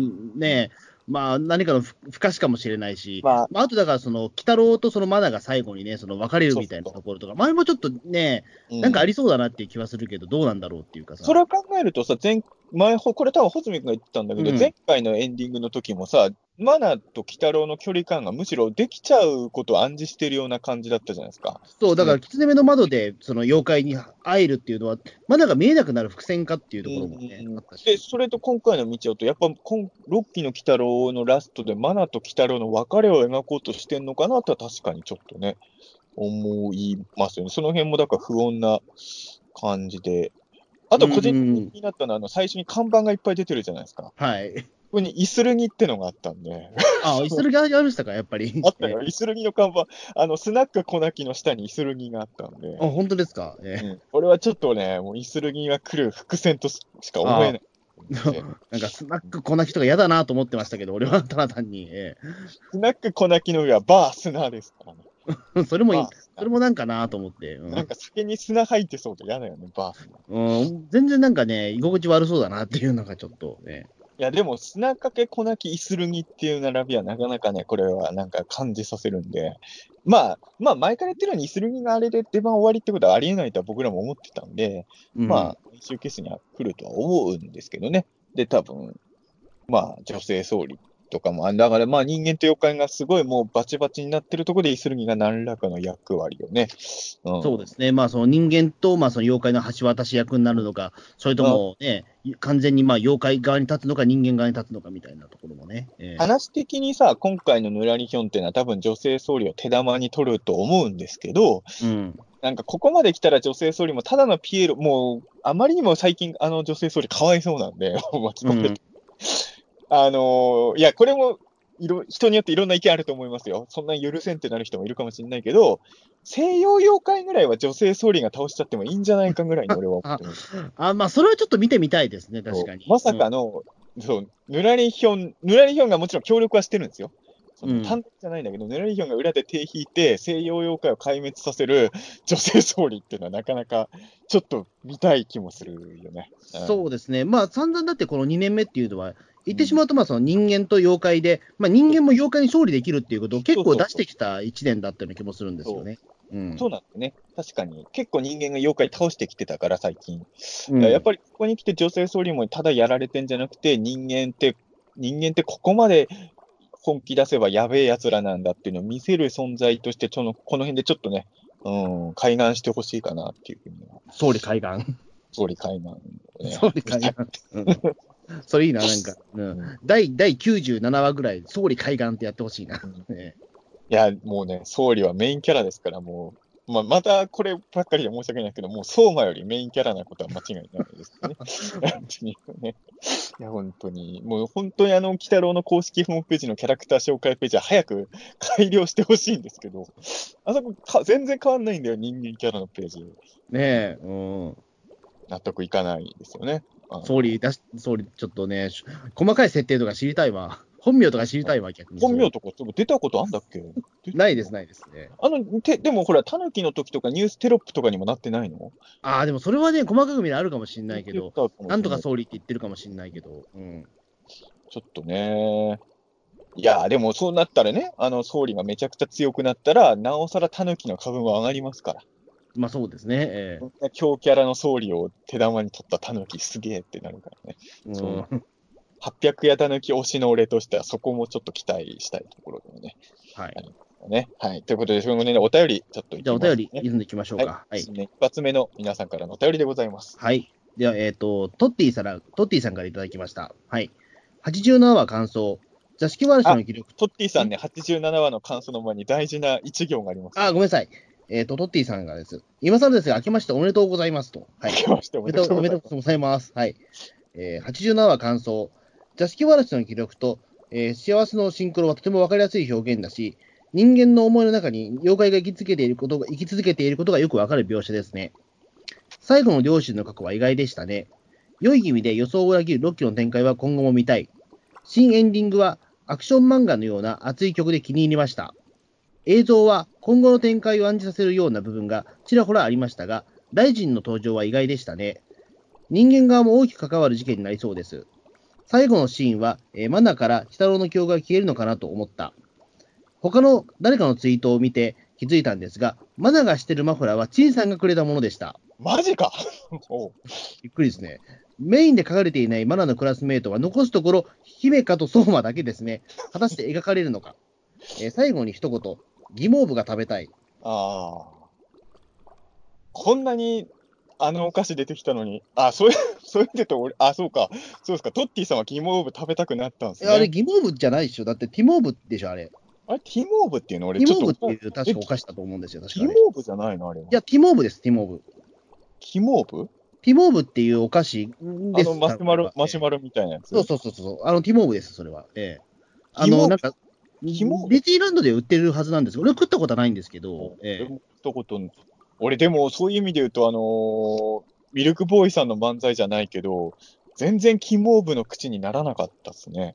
まあ、わかんないですけどね。その味が全然、その、うまい、うまい言われても、何このお菓子。お腹の口どころかね、全然キモープの口にはならなかったかなまあ、なんでしょうかね。だから、そのね、人玉の天ぷらみたいなものなのかな。ええでも、そうならなかったね。でも人玉の天ぷらは食いたいと思ったけど、ティモ、まあ、でも、ティモープは、うんあんまりさ、実在するお菓子なんでしょ？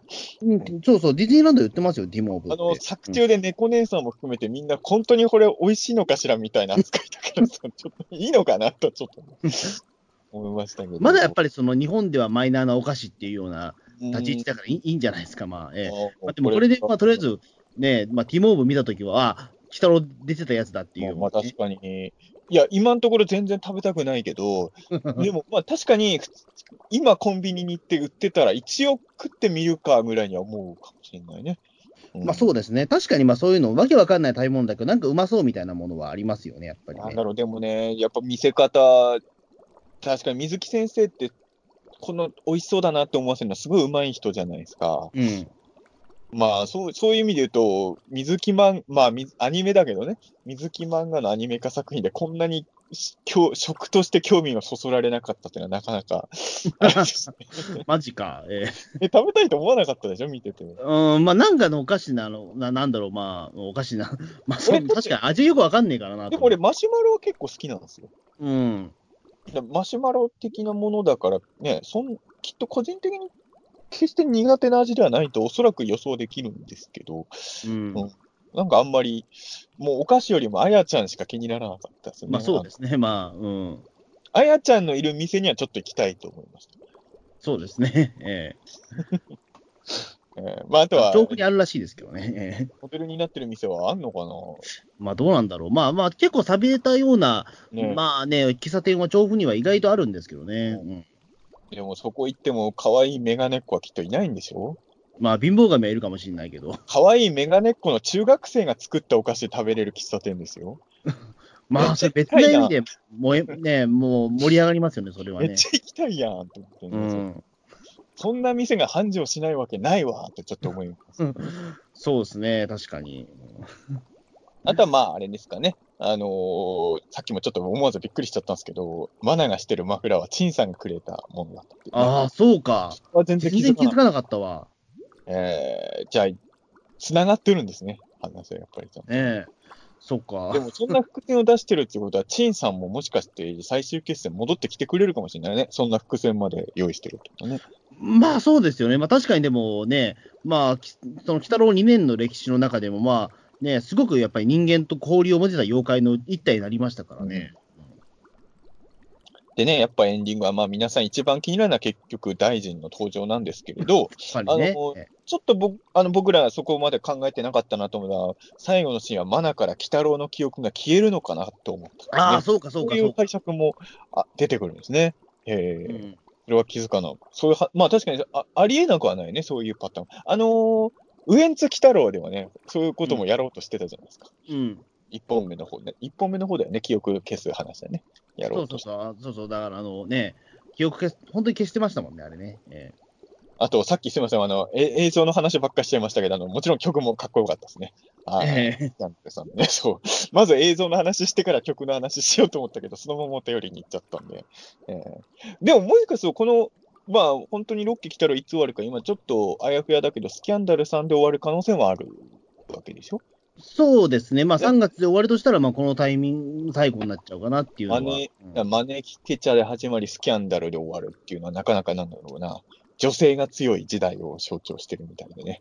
えーそう うん、確かにね。うん、あんまり今まで鬼太郎のエンディングに女性ボーカルのイメージなかったと思うんですよ、5期まではあんまり。まあね、よし行くぞとかでしたからね、やっぱり。うん だから、5期はね、女性ボーカル率高めなんですよね。そうか、うん。うん。そこはなんかちょっと時代のなんか変化を感じたりもしなくもない。ねそう、ですね。え次のお便りお願いします。はい。じゃあ、えっ、と、続いて、ウルトラゼオさんからです。新年一発目の鬼太郎を主張。貧乏神は取り付く人間を選ぶ、まさに貧乏の神。座敷わらしによって、急にお金を持ったからおかしくなったのではなく、過去の醜い人間性が掘り起こされてしまったという展開には思わず、えーうなずいたと。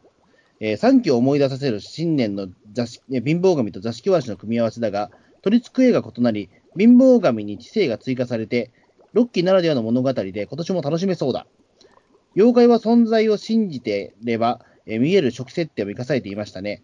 一旦もめメインで他の妖怪を不明な次回はどうなるのか。そう。だからあれなんだよね、その、し信じてちゃんと見ようとすれば見えるっていうのは、まあ、最近全然やってなかったけど、ロッキー・ヒタロにおける、まあ、初期設定ですからね。そうでしたね。それを久々にううんん。やったということで、よかったと思うんですよ。そう、確かにその、やっぱ3期の時と違うとは、3期の時は貧乏神ってもう完全なあれ、あれはもう悪役じゃないですか、言ってしまう。うん。うん、だからまあ、そこら辺の表現の多様さが出てくるっていうのは、やっぱり時代が、うん、今の時代らしい話なのかな。そうですね。ちゃんとそこはね、あの、ちゃんと理由をやっぱつけないとやっぱ納得しないというかね、うんえーやっぱりね、うんただ単にやっぱりその悪い妖怪っていうわけじゃやっぱりなくなっね、それではやっぱり、ね、今物語成立しないんだなっていうのがね、えまあね。いや、でもまあ、まあ、神様ですからね。ーまあ本当はね、神様だから、うん、貧乏、貧乏、貧乏神神社とかね、久々にまた行ってもいいかなとちょっとね、思ったりも。結構多分あるはずですよ、全国いろんなところにね。うん、でね座敷わらし神社とかでもないんですよ。まあまあ、出る旅館がいっぱいあるから。まあそうですね、まあそれがまあ言ってしまうと、まあ神社代わりみたいな。あ、で、も、俺ら一回、あの、寺か神社か忘れたけど、中入れなかったけど、座敷わらしあ、そうそうそうそう。寺だっけ、あれは。神社だったかなね、お寺だった気しますけどね、青梅でしょ。寺っぽかったよね、見方はね。うんあの、敷地入れないから、外から座敷わらし現れるかどうか、ちょっとだけ見張ってましたよね。うん、30分ぐらい外から眺めてましたけどね、少年っぽいものが、とてとて歩いてきたら、おーってなるとこだったんだけど、まあ、何も見ずに帰うると。ん、まあどうなんですかね、だからまあ本当に座敷わらしがね、まあいるかどうかはあれですけど、ね、まあ実際服を呼んでるんだったら、え？ありますか？いや、そこがすごい儲かってるお寺だったらあれですけど、あうん、まあ、難しいところですよね。お寺が儲けてるかどうか、ちょっと外からではわからないところもね。まあそうですねも、座まあ敷わらしが出る寺って言われてるところは儲かると思うんですよ。その、これは座敷わらしがいるいない別として。だって、うんお寺とか好きな人は座敷わらしとか好きじゃん、絶対。うん、俺でも思うのよ。やっぱ俺オカルトの仕事とかしてるからすごい思うんだけどね。あのーえっ、と、何日前かな？えっ、と、3日前ぐらいとかもう新宿駅行ってたらさ、あのー駅の中の本屋さんあるじゃないですか。はい、言ってしまえば、新宿駅なんて日本で一番人がうろちょろするところじゃないですか。うん、そこの中の本屋さんで、一番なんかもうチラシがバーって貼ってあって目立ってたのが、もう、この神社がパパワースポット的なやつだったんですよ。あやっぱりそういう国なんだなとは本当思ったんですけれど、やっぱそういうの好きな人って絶対座敷わらしが見れるとかってのはプラスポイントになるわけじゃないですか。やっぱそうですよね、うん、だから座敷わらしが出る寺とか神社っていうのは、本当にいるいない関係なしに、そういうのが好きな層の人を足を運ばせるパワーは、まあ出ちゃうよね。うん、だから正直言うと僕、深大寺はもっとあの、あれなんですよ、金玉とか押していいと思うんですよね。うんああ、確かに水木先生見てるからね、かな。そう。で、しかもちゃんとあの、調布の、その、その町が出してる、あの、その歴史本にも、よ調布の妖怪として、金玉あるんですよ、ちゃんと。ああ。ちゃんとそれは、でしかも神大寺の近くっていうちゃんと名駅もあるんですよ、それ。全然押してないね。もうちょっと神大寺はね、早く金玉を押した方が、多分お客さんたくさん来ると思うんですよ。ええまあ、妖怪好きな人とかは、絶対金玉も一緒にめでたいもんね。それはね。うん。だから、まあ今、調布はもう、鬼太郎と新選組と大魔神とガメラでもう持ってるのかな。わかん大魔神とガメラはなんともね、うん。あれで人呼べてるかどうかちょっとわかんない。ちょっと微妙なとこですけどね、確かに。うんね。だから、金玉も押してあげてほしいなってそうですね、金玉を押してあげてほしいとこですが。じゃあ次のお便りいきます。えはいー、アン階段リードさん。うん。えーピーターン通信とゲゲゲ。うん。さすがの貫禄、ダンディーな貧乏ゴッド様と、けんこ、けなげなラッキー同士ちゃんの回見た。わ、わらしじゃない？多分これ。あ、わらしちゃんの回ね見た。えー、30分枠の中にあれだけのドラマを見せてくれて飽きさせない。なんという恐るべきクオリティ。拍手。えー、わらしちゃんがすごく心配になったけど、ちゃんと話を聞き、公平に正当に接してくれる鬼太郎くんたち絶賛したい。はいということでね。はい。まあ、新年一発目からアンさんは大満足だったということでね。まあそうですね、まあ、なんという恐るべきクオリティまでうん。よかったですね。まあでも確かに30分枠とは思えないぐらいちゃんとドラマ詰まってましたからね、これは。おうんうん、ちゃんとあやちゃんとそのキャラクターから含めまあて、ねうん 言ってしまうと、だからこれね、この話って特に何もその、ね、えっ、と、あやちゃんのキャラクターも含めて何ももうまっさらな状態から始まってるから。まあね、確かに。うん。うん。1話であやちゃんはもうすごいもうキャラ立ちまくりましたし、そうですね。これだから何もその今回から鬼太郎をね、初めて見たっていう人でも多分これは楽しめると思うんですよ。うん別に1本目で全然 OK な回ですよね。うん、ただ、鬼太郎が何もしないっていうところの問題点は私はあるけども。うん。でもなんか、もうそれはもう気にならなくなったけどね。そうですね、確かにね。うんやっぱり、例えばウルトラマンとかでたまに怪獣と戦わないかあるじゃない。あるあそれる。って移植作としての評価になっちゃうんだけど、もうろ特に6期の鬼太郎に関して言うと、別に鬼太郎がバトルしないとか、なんも違和感ないもんね。まあ、やっぱりそれがやっぱ鬼太郎の多様性ですよね、やっぱりね、もう。だから、もちろん戦闘会もあるんだけど、別に戦うアニメでもないっていうのを、そういうポジションにできたのは結構いい。結局さ、鬼太郎ってのはそのマガジン版になる時から、バトルものとしての宿命を本当は背負っちゃったわけじゃないですか。うん、でまあね、最近ドキュメントとかでも結構いろんなところで語られてるけど、水木先生自身は戦いものにすることに対していろいろ複雑な思いも持ってたわけじゃないですか、北郎、うんそれが6期にかなこの時代になって、もちろん戦いの部分は戦いの部分で力入れてるけど、戦いはなくてもいい、よかったんじゃね、鬼太郎実はっていうところを結構してくれてるっていうのは、ある種原点回帰感もあって、うん。そういう意味で言うと、あの原作のその笠地蔵の話も、あの時期の鬼太郎では珍しいバトルなし回ですもんね。うん。うん。だたまにやっぱこういうのは必要ですよ、鬼太郎はね。まあね、ええと思います。じゃあ、次のお便りお願いします。はい、えー、コニャンさんからです。えー、鬼太郎87話、座敷わらしは欲望の権化と化す人間の描写が2期の幸福という名の怪物を彷彿とし、えー貧乏神は貧乏でも、つつましやかな幸福視点が水木先生の、えー妖怪博士の常食の不運の果てに通じました。えーネズミ男がヤクザ連中におなら攻撃をしないのが疑問でした。で、あやのフルネームが判明しましたと。えっ、と、石橋綾は、えー担当声優の石橋桃さんにちなんでいますね。喫茶店名も桃。みやびも最初名前ののみでみやびだったのが、途中で桃山みやびを担当している、えー曽山桃子さんにちなんだフルネームを命名。スタッフさんの期待を感じますと。で、綾の両親の声を担当されたのは、えー沖合龍太郎さんと前田愛さんは実のご夫婦ですと。えー座敷わらしは原作準拠のデザインでしたが、声優は5期でオリジナルデザインをで担当された、えー石えー広橋亮さんが続投と。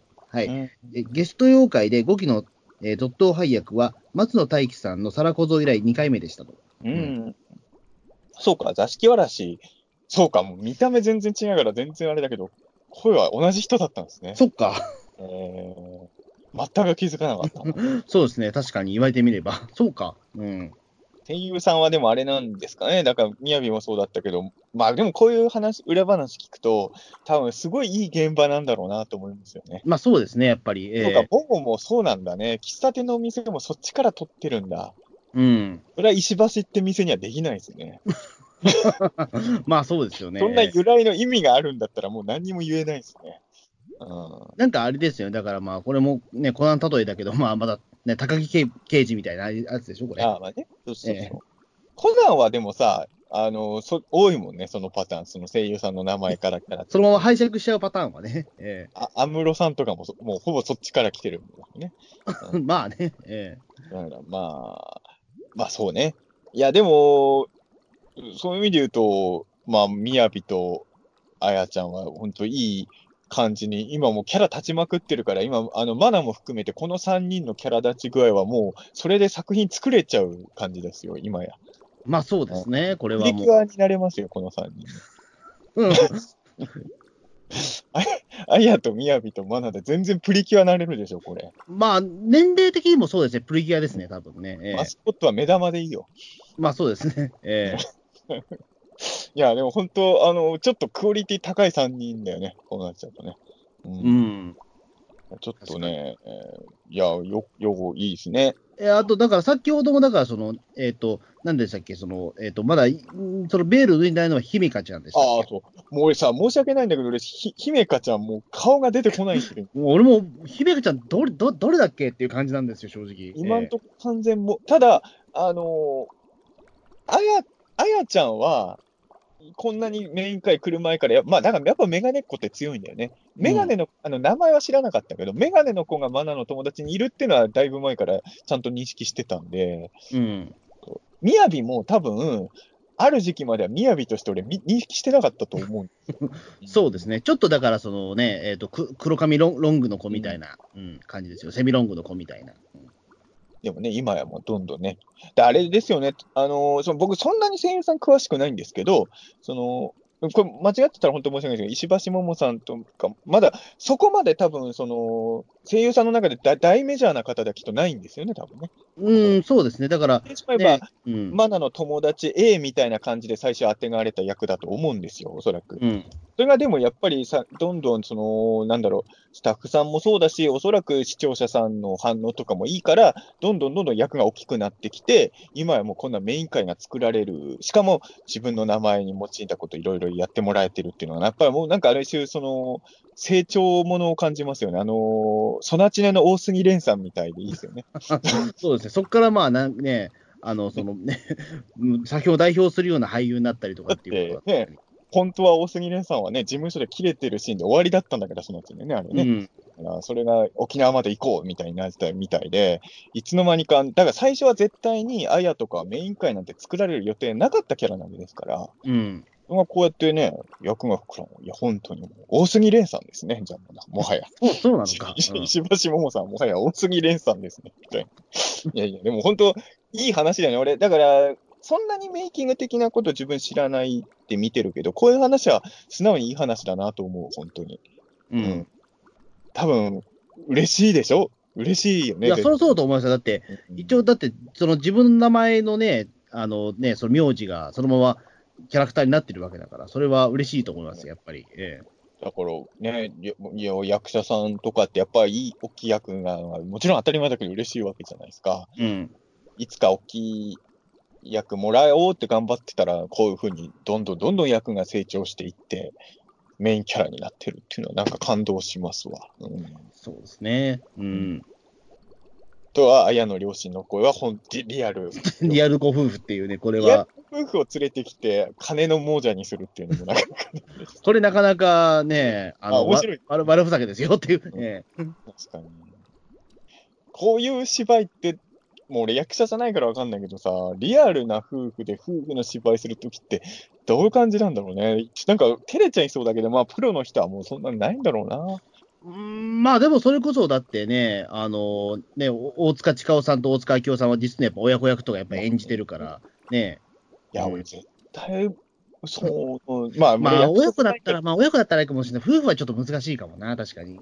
うーん、いやー、ちょっと、いや、なんかさ、普段からそういう感じなの？みああった例えば演演出家さんがさ、普段通りにお願いしますとか演技指導しそうじゃない、いかにも。ええそういうのちゃちょっと難しそうだよね。なんか、あのなんだろうな、わかんいやわかんないけど、あのなんか一緒にスタジオ入ると照れますよね、多分ね。うーん。だから、まあもちろんそれはひ、まあもうもうプロになっちゃえばそういうことは感じないのかな。そうわかんないですけどね、もはや我々。ねうん。まあね、なかなか、今回だから声優さんの遊びが多い回だったんだね、いろんな意味でね。ですね遊びっていうかね、結構声優さんのトピックスがすごい多い回だったんですね、今回はいろんな意味で。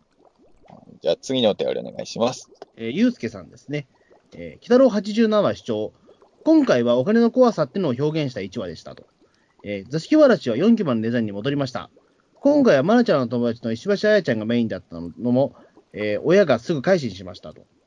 あおメインだったのもあり、えー親がすぐ改心しました。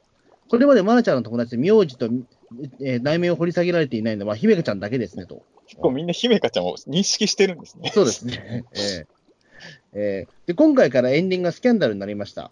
えーアニメタイアップだと過去に、えーブリーチで、えー春風、えー、鋼の錬金術で瞬間センチメンタルなど、アニメのクライマックスで起用されることが多いのですが、今回も映像音楽ともにとても終わりを感じさせるエンディングだと思いました。鬼北郎感は少ないですが、かっこよかったですと。うん。そう、まあ、鋼の錬金術師は僕も見てたんで、確かにスキャンダル、おおって思いましたけどね。あれですよね、スキャンダル、豆腐小僧の演、うんあれですよね、主題歌ですよね。ああ、そうそうそう。うん。あれでしょ、あの、3D アニメのやつでしょ？そうそうそうそう。ううんん、そうそうそうそう。そう、だからそこもあんのかなと思ってましたああ、ね、妖怪つながりっていう意味では。妖怪つながりで。うん。ね。あのー、そうか、意外とみんな、姫香ちゃんの名前ちゃんと認識してたっていうね。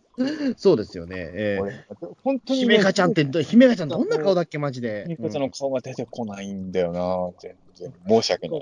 このまま最終回までちょっと掘り下げられなかったら、ちょっともやもや残りますよね。ここまで来たら。らさ、もうマナの友達、ね、3人中2人メイン会作られてんだから、もうここまで来たら姫香ちゃん作ってあげないと、ちょっとね、うん。ちょっとまあ、かわいそう。そうですね、あの声優さんの頑張り次第かもしれないけど、ちょっと頑張っていただいてい、や、もう、相馬の主役会なんていらないから、姫香ちゃんのね、主役会をね。もう、そうですね、もういろんなプロデューサーさんとかにごますっておいて、え いやいやいやいやそうやって仕事取るわけじゃないんですよ。ーじゃないと思うけど、まあちょっとね、あれですね。まあでも、そう、あのー、綾の友、親じゃなかったら改心しないパターンも結構あり得ただろうね。えーまあそうですね、やっぱり、まあ、マナの友人だからっていうところで、やっぱりバッドエンドはできないっていうのと、まあね、まあでもそれでもやっぱりあれですよね、確か、ね、あの、マナの友達でも、バッ時々バッドエンドになっちゃう可能まあこともあるんですけど、それはさ、長い付き合いじゃないじゃない？きなんか急に出てきた人だったじゃん、今までバッドエンドになったまあ時。そうか、確かにね、うん。いや、俺は本当はね、貧乏勇がマナのいとことかだったらよかったのにとかちょっと思いますけどね。うん その設定は特にいらんでしょう、多分絶対えでもマナにはそういう辛い局面を体験してほしいんですよ、僕はやっぱね。うん。えうん、ねえ。たまにマナには厳しい一面が出ちゃうんですよ、僕はやっぱね。まあね、まあ、一回、まあ、お母さん半殺しにされてるといったところで、もうね、もう一回なんかありそうですけどね、やっぱり。えまあ、ちょっと今回のエンディング見るとね、不穏感があるから、マナにもう一つなんか起きそうな感じは確かにね。えうん。ね。はい。じゃあ次のお便りお願いします。はい、えー、塗り壁アードさんからですと、えー座敷わらしかや主張、えー、綾の両親が実は悪人だったとは、ただ貧乏神と座敷わらしのおかげで改心しており何より、名字も分かり、両親まで登場した雅と綾に対して、相馬とヒロトと来たら、猫娘にお仕置きされる猫ネズミ男を見ると、なぜだか安心しますと。で、えーと今までと違い、不穏な終わり方のエンディング、ファミリーの看板だけではなく、ガシャドクロ、かまぼこ、チンさんなどの看板もあり、見どころがたくさん。えー壁に落書きされたバックベアード様も良い。バックベアード様のライヒョンに並び、強化感を出している総理の笑ってしまいましたと。え1年目のラストで行われた妖怪狩りは民衆が民衆たちによるものですが、エンディングを見ると2年目は政府も動いて全面戦争が起こりそうな予感。マナーはもちろんキノコと関わった雅、座敷ワルスと関わった綾の動きも気になる。相馬とヒロトは。まあね、ここまでマナの周りがみんなメイン会作られると逆に相馬たち、ちょっと美味しい気もしてきましたけどね。だんだんね。そうですね、もう逆に言うと、もうここまで来ると、もうやっぱりその個性がないっていうのが逆にもう個性になってきちゃってる感じがあります。ね。うん。うんでもやっぱり姫香ちゃんが今のところでもそのまあ僕らの中で今、すごく興味深くなっちゃって、本当そう、姫香ちゃんね、本当申し訳ないけど、顔が今ね、出てこないんだよね。うん、そうですね、やっぱ相馬とヒロトは、まあね、まあ、こんだけチャンスがありながら、ちょっとものにできてないっていうところでね、うん僕らは今、ちょっと姫香ちゃんの方にすごく今、肩入れしちゃってる状況なので、姫香ちゃん、顔も出てこないけど、ちょっと肩入れしちゃうんですね。そうですね。あとあれですよね、さっきもちょっと強キャラ感出してる女性総理なんですけど、塗り壁アードさんは女性総理が西洋妖怪倒しちゃったら絶対許せないですよね。まあね、わかんないけど、それは。うん。いやーでも、やっぱり、まあ、ぬらりひょんは倒せないじゃない、おそらく女性総理動画も、うん、このロッキー・キタロの構造を考えるとね。あ、でも意外とそれもありなのかな。あの、パトレイバーの原作のラストの内海課長が刺され、小物、まあ言ってしまえば小物っぽいのに刺される衝撃みたいなのもあるからね。うんあ、こいつにやられるんだ、みたいなのも、意外とラスボスにはふさわしいのかもしれないけどね。まあ確かにそうですね、ヌラリヒョンって、まあやっぱりその人間世界とすごく密接な関係にある妖怪だから、まあ、あえてそこでね、人間が倒すっていうのはちょっとありかもしれないですよ。それと、まあ、ウルトラマンレオンの最終回みたいな、ああいう感じになるかもしれないしあの女性総理っていうパターンも、まあ、ありはありなのか今回でも、その、武装集団みたいの聞いてるじゃないですか、多分女性総理が。うん。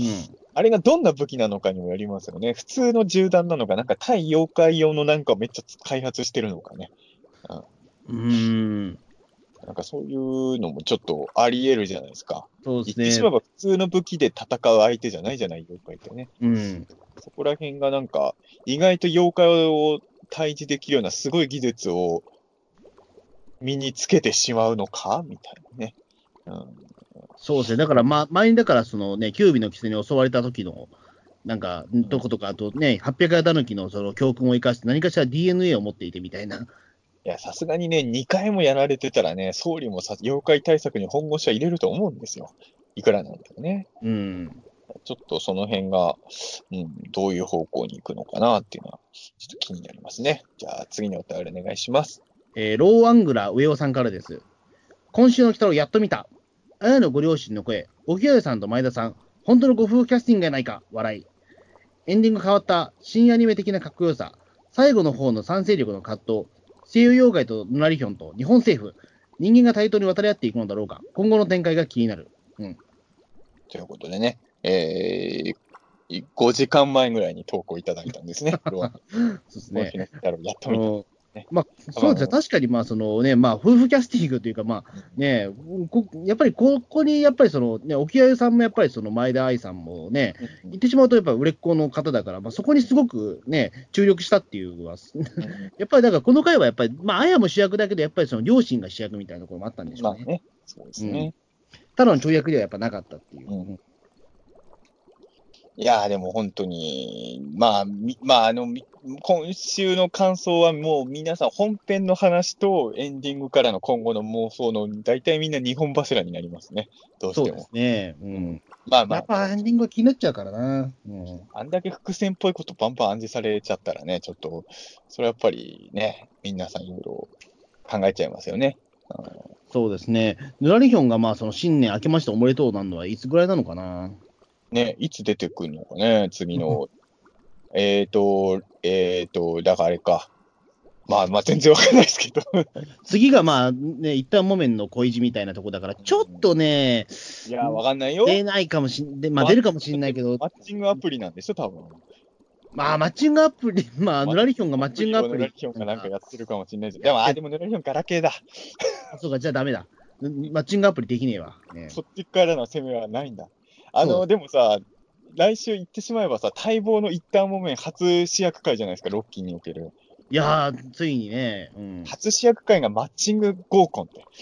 まあでも、ね、い一旦モメはそういうやつですよね、やっぱり。ええ特にロッキーの一旦もめは女好きっていうのはこんだけ活かしてたんだから、ある種、もっと早く作ってもいいような回ですよね、こういう回ね。そう。でもまあ、塗る壁も言ってしまうとね、うん。あの、単独エピソード女絡みだったし、なんかそういうの多いのかな。うん。もうね、砂かけと粉木もキスしてたしね。そうですね。ちょっとね、あの、性の匂いがすごい、バンバンね、感じるんですよ、北郎ファミリー北、が。北郎だけですよ。恋愛に興味ないのはロッキーの世界観は。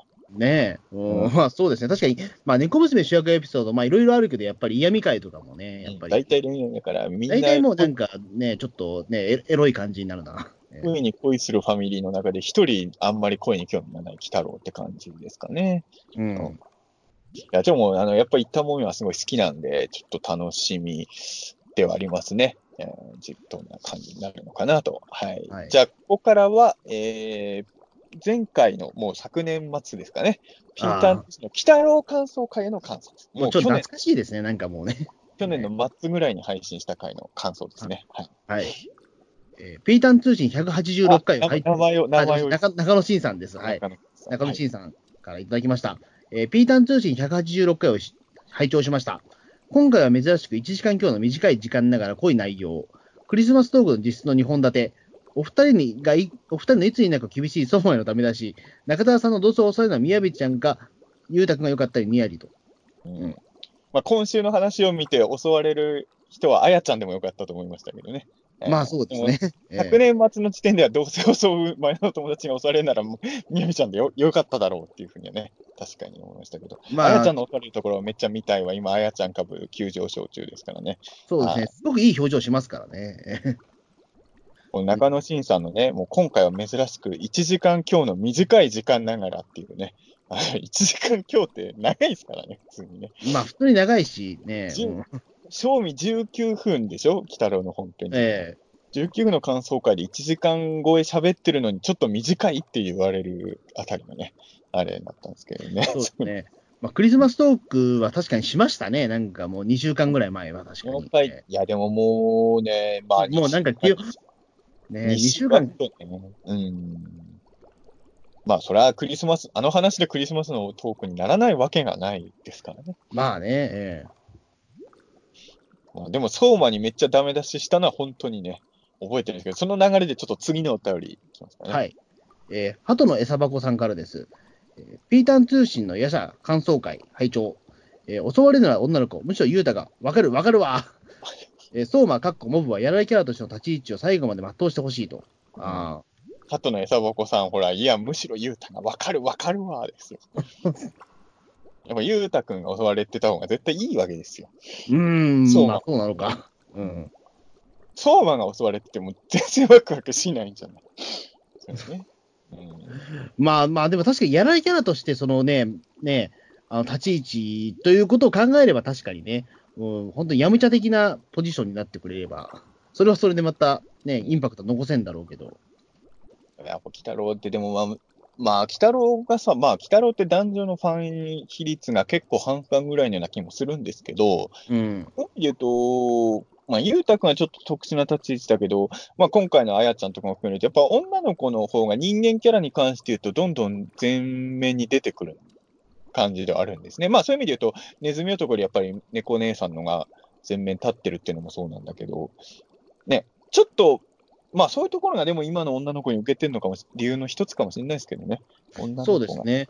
もううん。ね猫姉さん、今回だって、そのね、まあ、冬服だけど、いつものその白いジャケットじゃなくて、今回、茶色のジャケット着いてましたからね。うん。うんだからちょっとそういったマイナーチェンジはするんでしょうね、冬服でも。使っていくっていうのはね、大事だと。はい。じゃあ次のお便りが、もうこれが、えっ、と、今回最後のお便りかな。はい。はい。えーウルトラゼロさんからです。えー2019年最後の回を拝聴。鬼太郎はま丸2年で終了だと思い込んでいたのですが、新番組の情報はなしと。えー大の大冒険は東洋アニメーション制作で秋スタートなので、鬼太郎の後枠は大の大冒険と予想しますと。夏の池袋のでの妖怪のイベントまたやってほしいですからねと。うん。なるほど。だから3月に終わるんじゃなくて、夏いっぱいは鬼太郎説ですかね。ということは、まあ、7月、9月ぐらいにお、ね、終わるみたいな。まあ、秋ってことだとそうか、9月に終わる大。体こういう番組の告知っていつ始まるんだろうね。ああ、どうなんですか。でも、うん正直言うと、どねえ、えっ、と、その、鬼太郎の5期が終わった時のドラゴンボールって結構ギリギリじゃなかったですか？もうね、急にさ、ドラゴンボールやりますよって言われたから、そんな3ヶ月前とかに告知されてなかったよね、あの時ね。そうそうそう。うん。だから、今情報がないから、あの、鬼太郎はもうちょっと続くっていう風な油断はちょっと禁物のような気もね、ちょっとしちゃったりもしますけどね。そうですよ。大の大冒険はでもどう、LINE の大冒険はもう秋確定なんですね。秋確定だけど、フジテレビでやるかどうかわかんないですもんね。だって、もともとは TBS でしょ？あの、まあ、まああ、そうだ、TBS ですよね。はいそうか。だから、まあも、もちろんね、新しくやるとき曲変わるとかも全然あり得るとは思うけど、うん。ちょっと本当にね、こういつ発表なんだろうね、ロッキー来たらいつまでやるんですちょ、ちょっとそこを教えてほしいですね。最終回が3月だとしても、その3月までですって発表をね、いつ出るんだっていうね、その3月うんまあでも多分だから、まあ、1ヶ月後ぐらいには最低でも出てんじゃないかな、多分。だから、今、今月の末になっても、鬼太郎の最終回の情報出てなかったら、安心していいって感じですかね。そうか。そうですね、うん。とりあえず1月いっぱいはちょっと様子見かじゃないかとは思いますけど。うん、6期の鬼太郎自体が発表されたのが、放送スタート年の1月だったもんね。結構ギリギリだった気しますよね、確か。うん、最初はね、シルエットから発表してね。うんうん。最初は本テレビシリーズ始まるかどうか疑ってまちょっとどっちなんだろうみたいなところはあって、ええうん、もうだって、あの時点でだって、妖怪ウォッチに鬼太郎が出ていたので、うんおーっと思ってど、どうなんだろうみたいな。うん。ね、ちょっとだから、本当に、まあ、ファンとしてはね、もちろん、まだ続くというふうに期待はしたいですし、うん。ね。うんまあちょっとでもこればっかりはね、僕らも東映の裏事情を何にも知らないし、まあ知ってたとしても、知ってて言ったらもう100%アウトなんで。まあそうですねまあ 本当に何も知らないんで、ほんま何も知らないんですよ、これね。ちょっとね、あのまあ、続いてほしいなと思います。まあ、ただ仮に秋までだとしても今年で6期来たろうとわお分かりになる可能性はやっぱ高いとはやっぱ思っておいた方がいいんだろうね。3月に終わんないとしても。うん。まあそうですね。。うん。だから、うんまあ、ちょっと一本一本大事に見ていきたいなとは思いますけどね。そうなるとね。そうですね。はい。というわけで、まあまあ今年もまあ2020年もよろしくお願いしますという形でね。えーああ、そうですね。はいもう、喋っていくうちに、最初明けましておめでとうで始めたけど、もはやもう2020年間がないから、今年もよろしく感が完全頭から消えてましたね。もう日常に戻っちゃいましたよね、やっぱりね。もうもう全然お正月感ないよね。いや、もう、鬼太郎の感想会取ったらもう終わりでしょう。なんかな、うんそのなんか正月気分もやっぱり。まあね、まあ正月一発目の鬼太郎の感想会終わったんで、もうこれで本当に日常ですかね、ここからが。そうですね。それまでやっぱり2週間やっぱり鬼太郎収録してないから、なんか不思議な感覚でしたけどね、やっぱりね。えーまあそうなんですよ。あの、あの、鬼太郎の感想会は当然久々なんだけど、まあ、その間、ピータン通信の収録自体してなかったので、そうですねねえ割と久々のピータン収録だったんですけれど、はい。まあ今年も皆さん、よろしくお願いします。ーよろしくお願いしますという形で。はいはいありがとうございました。あ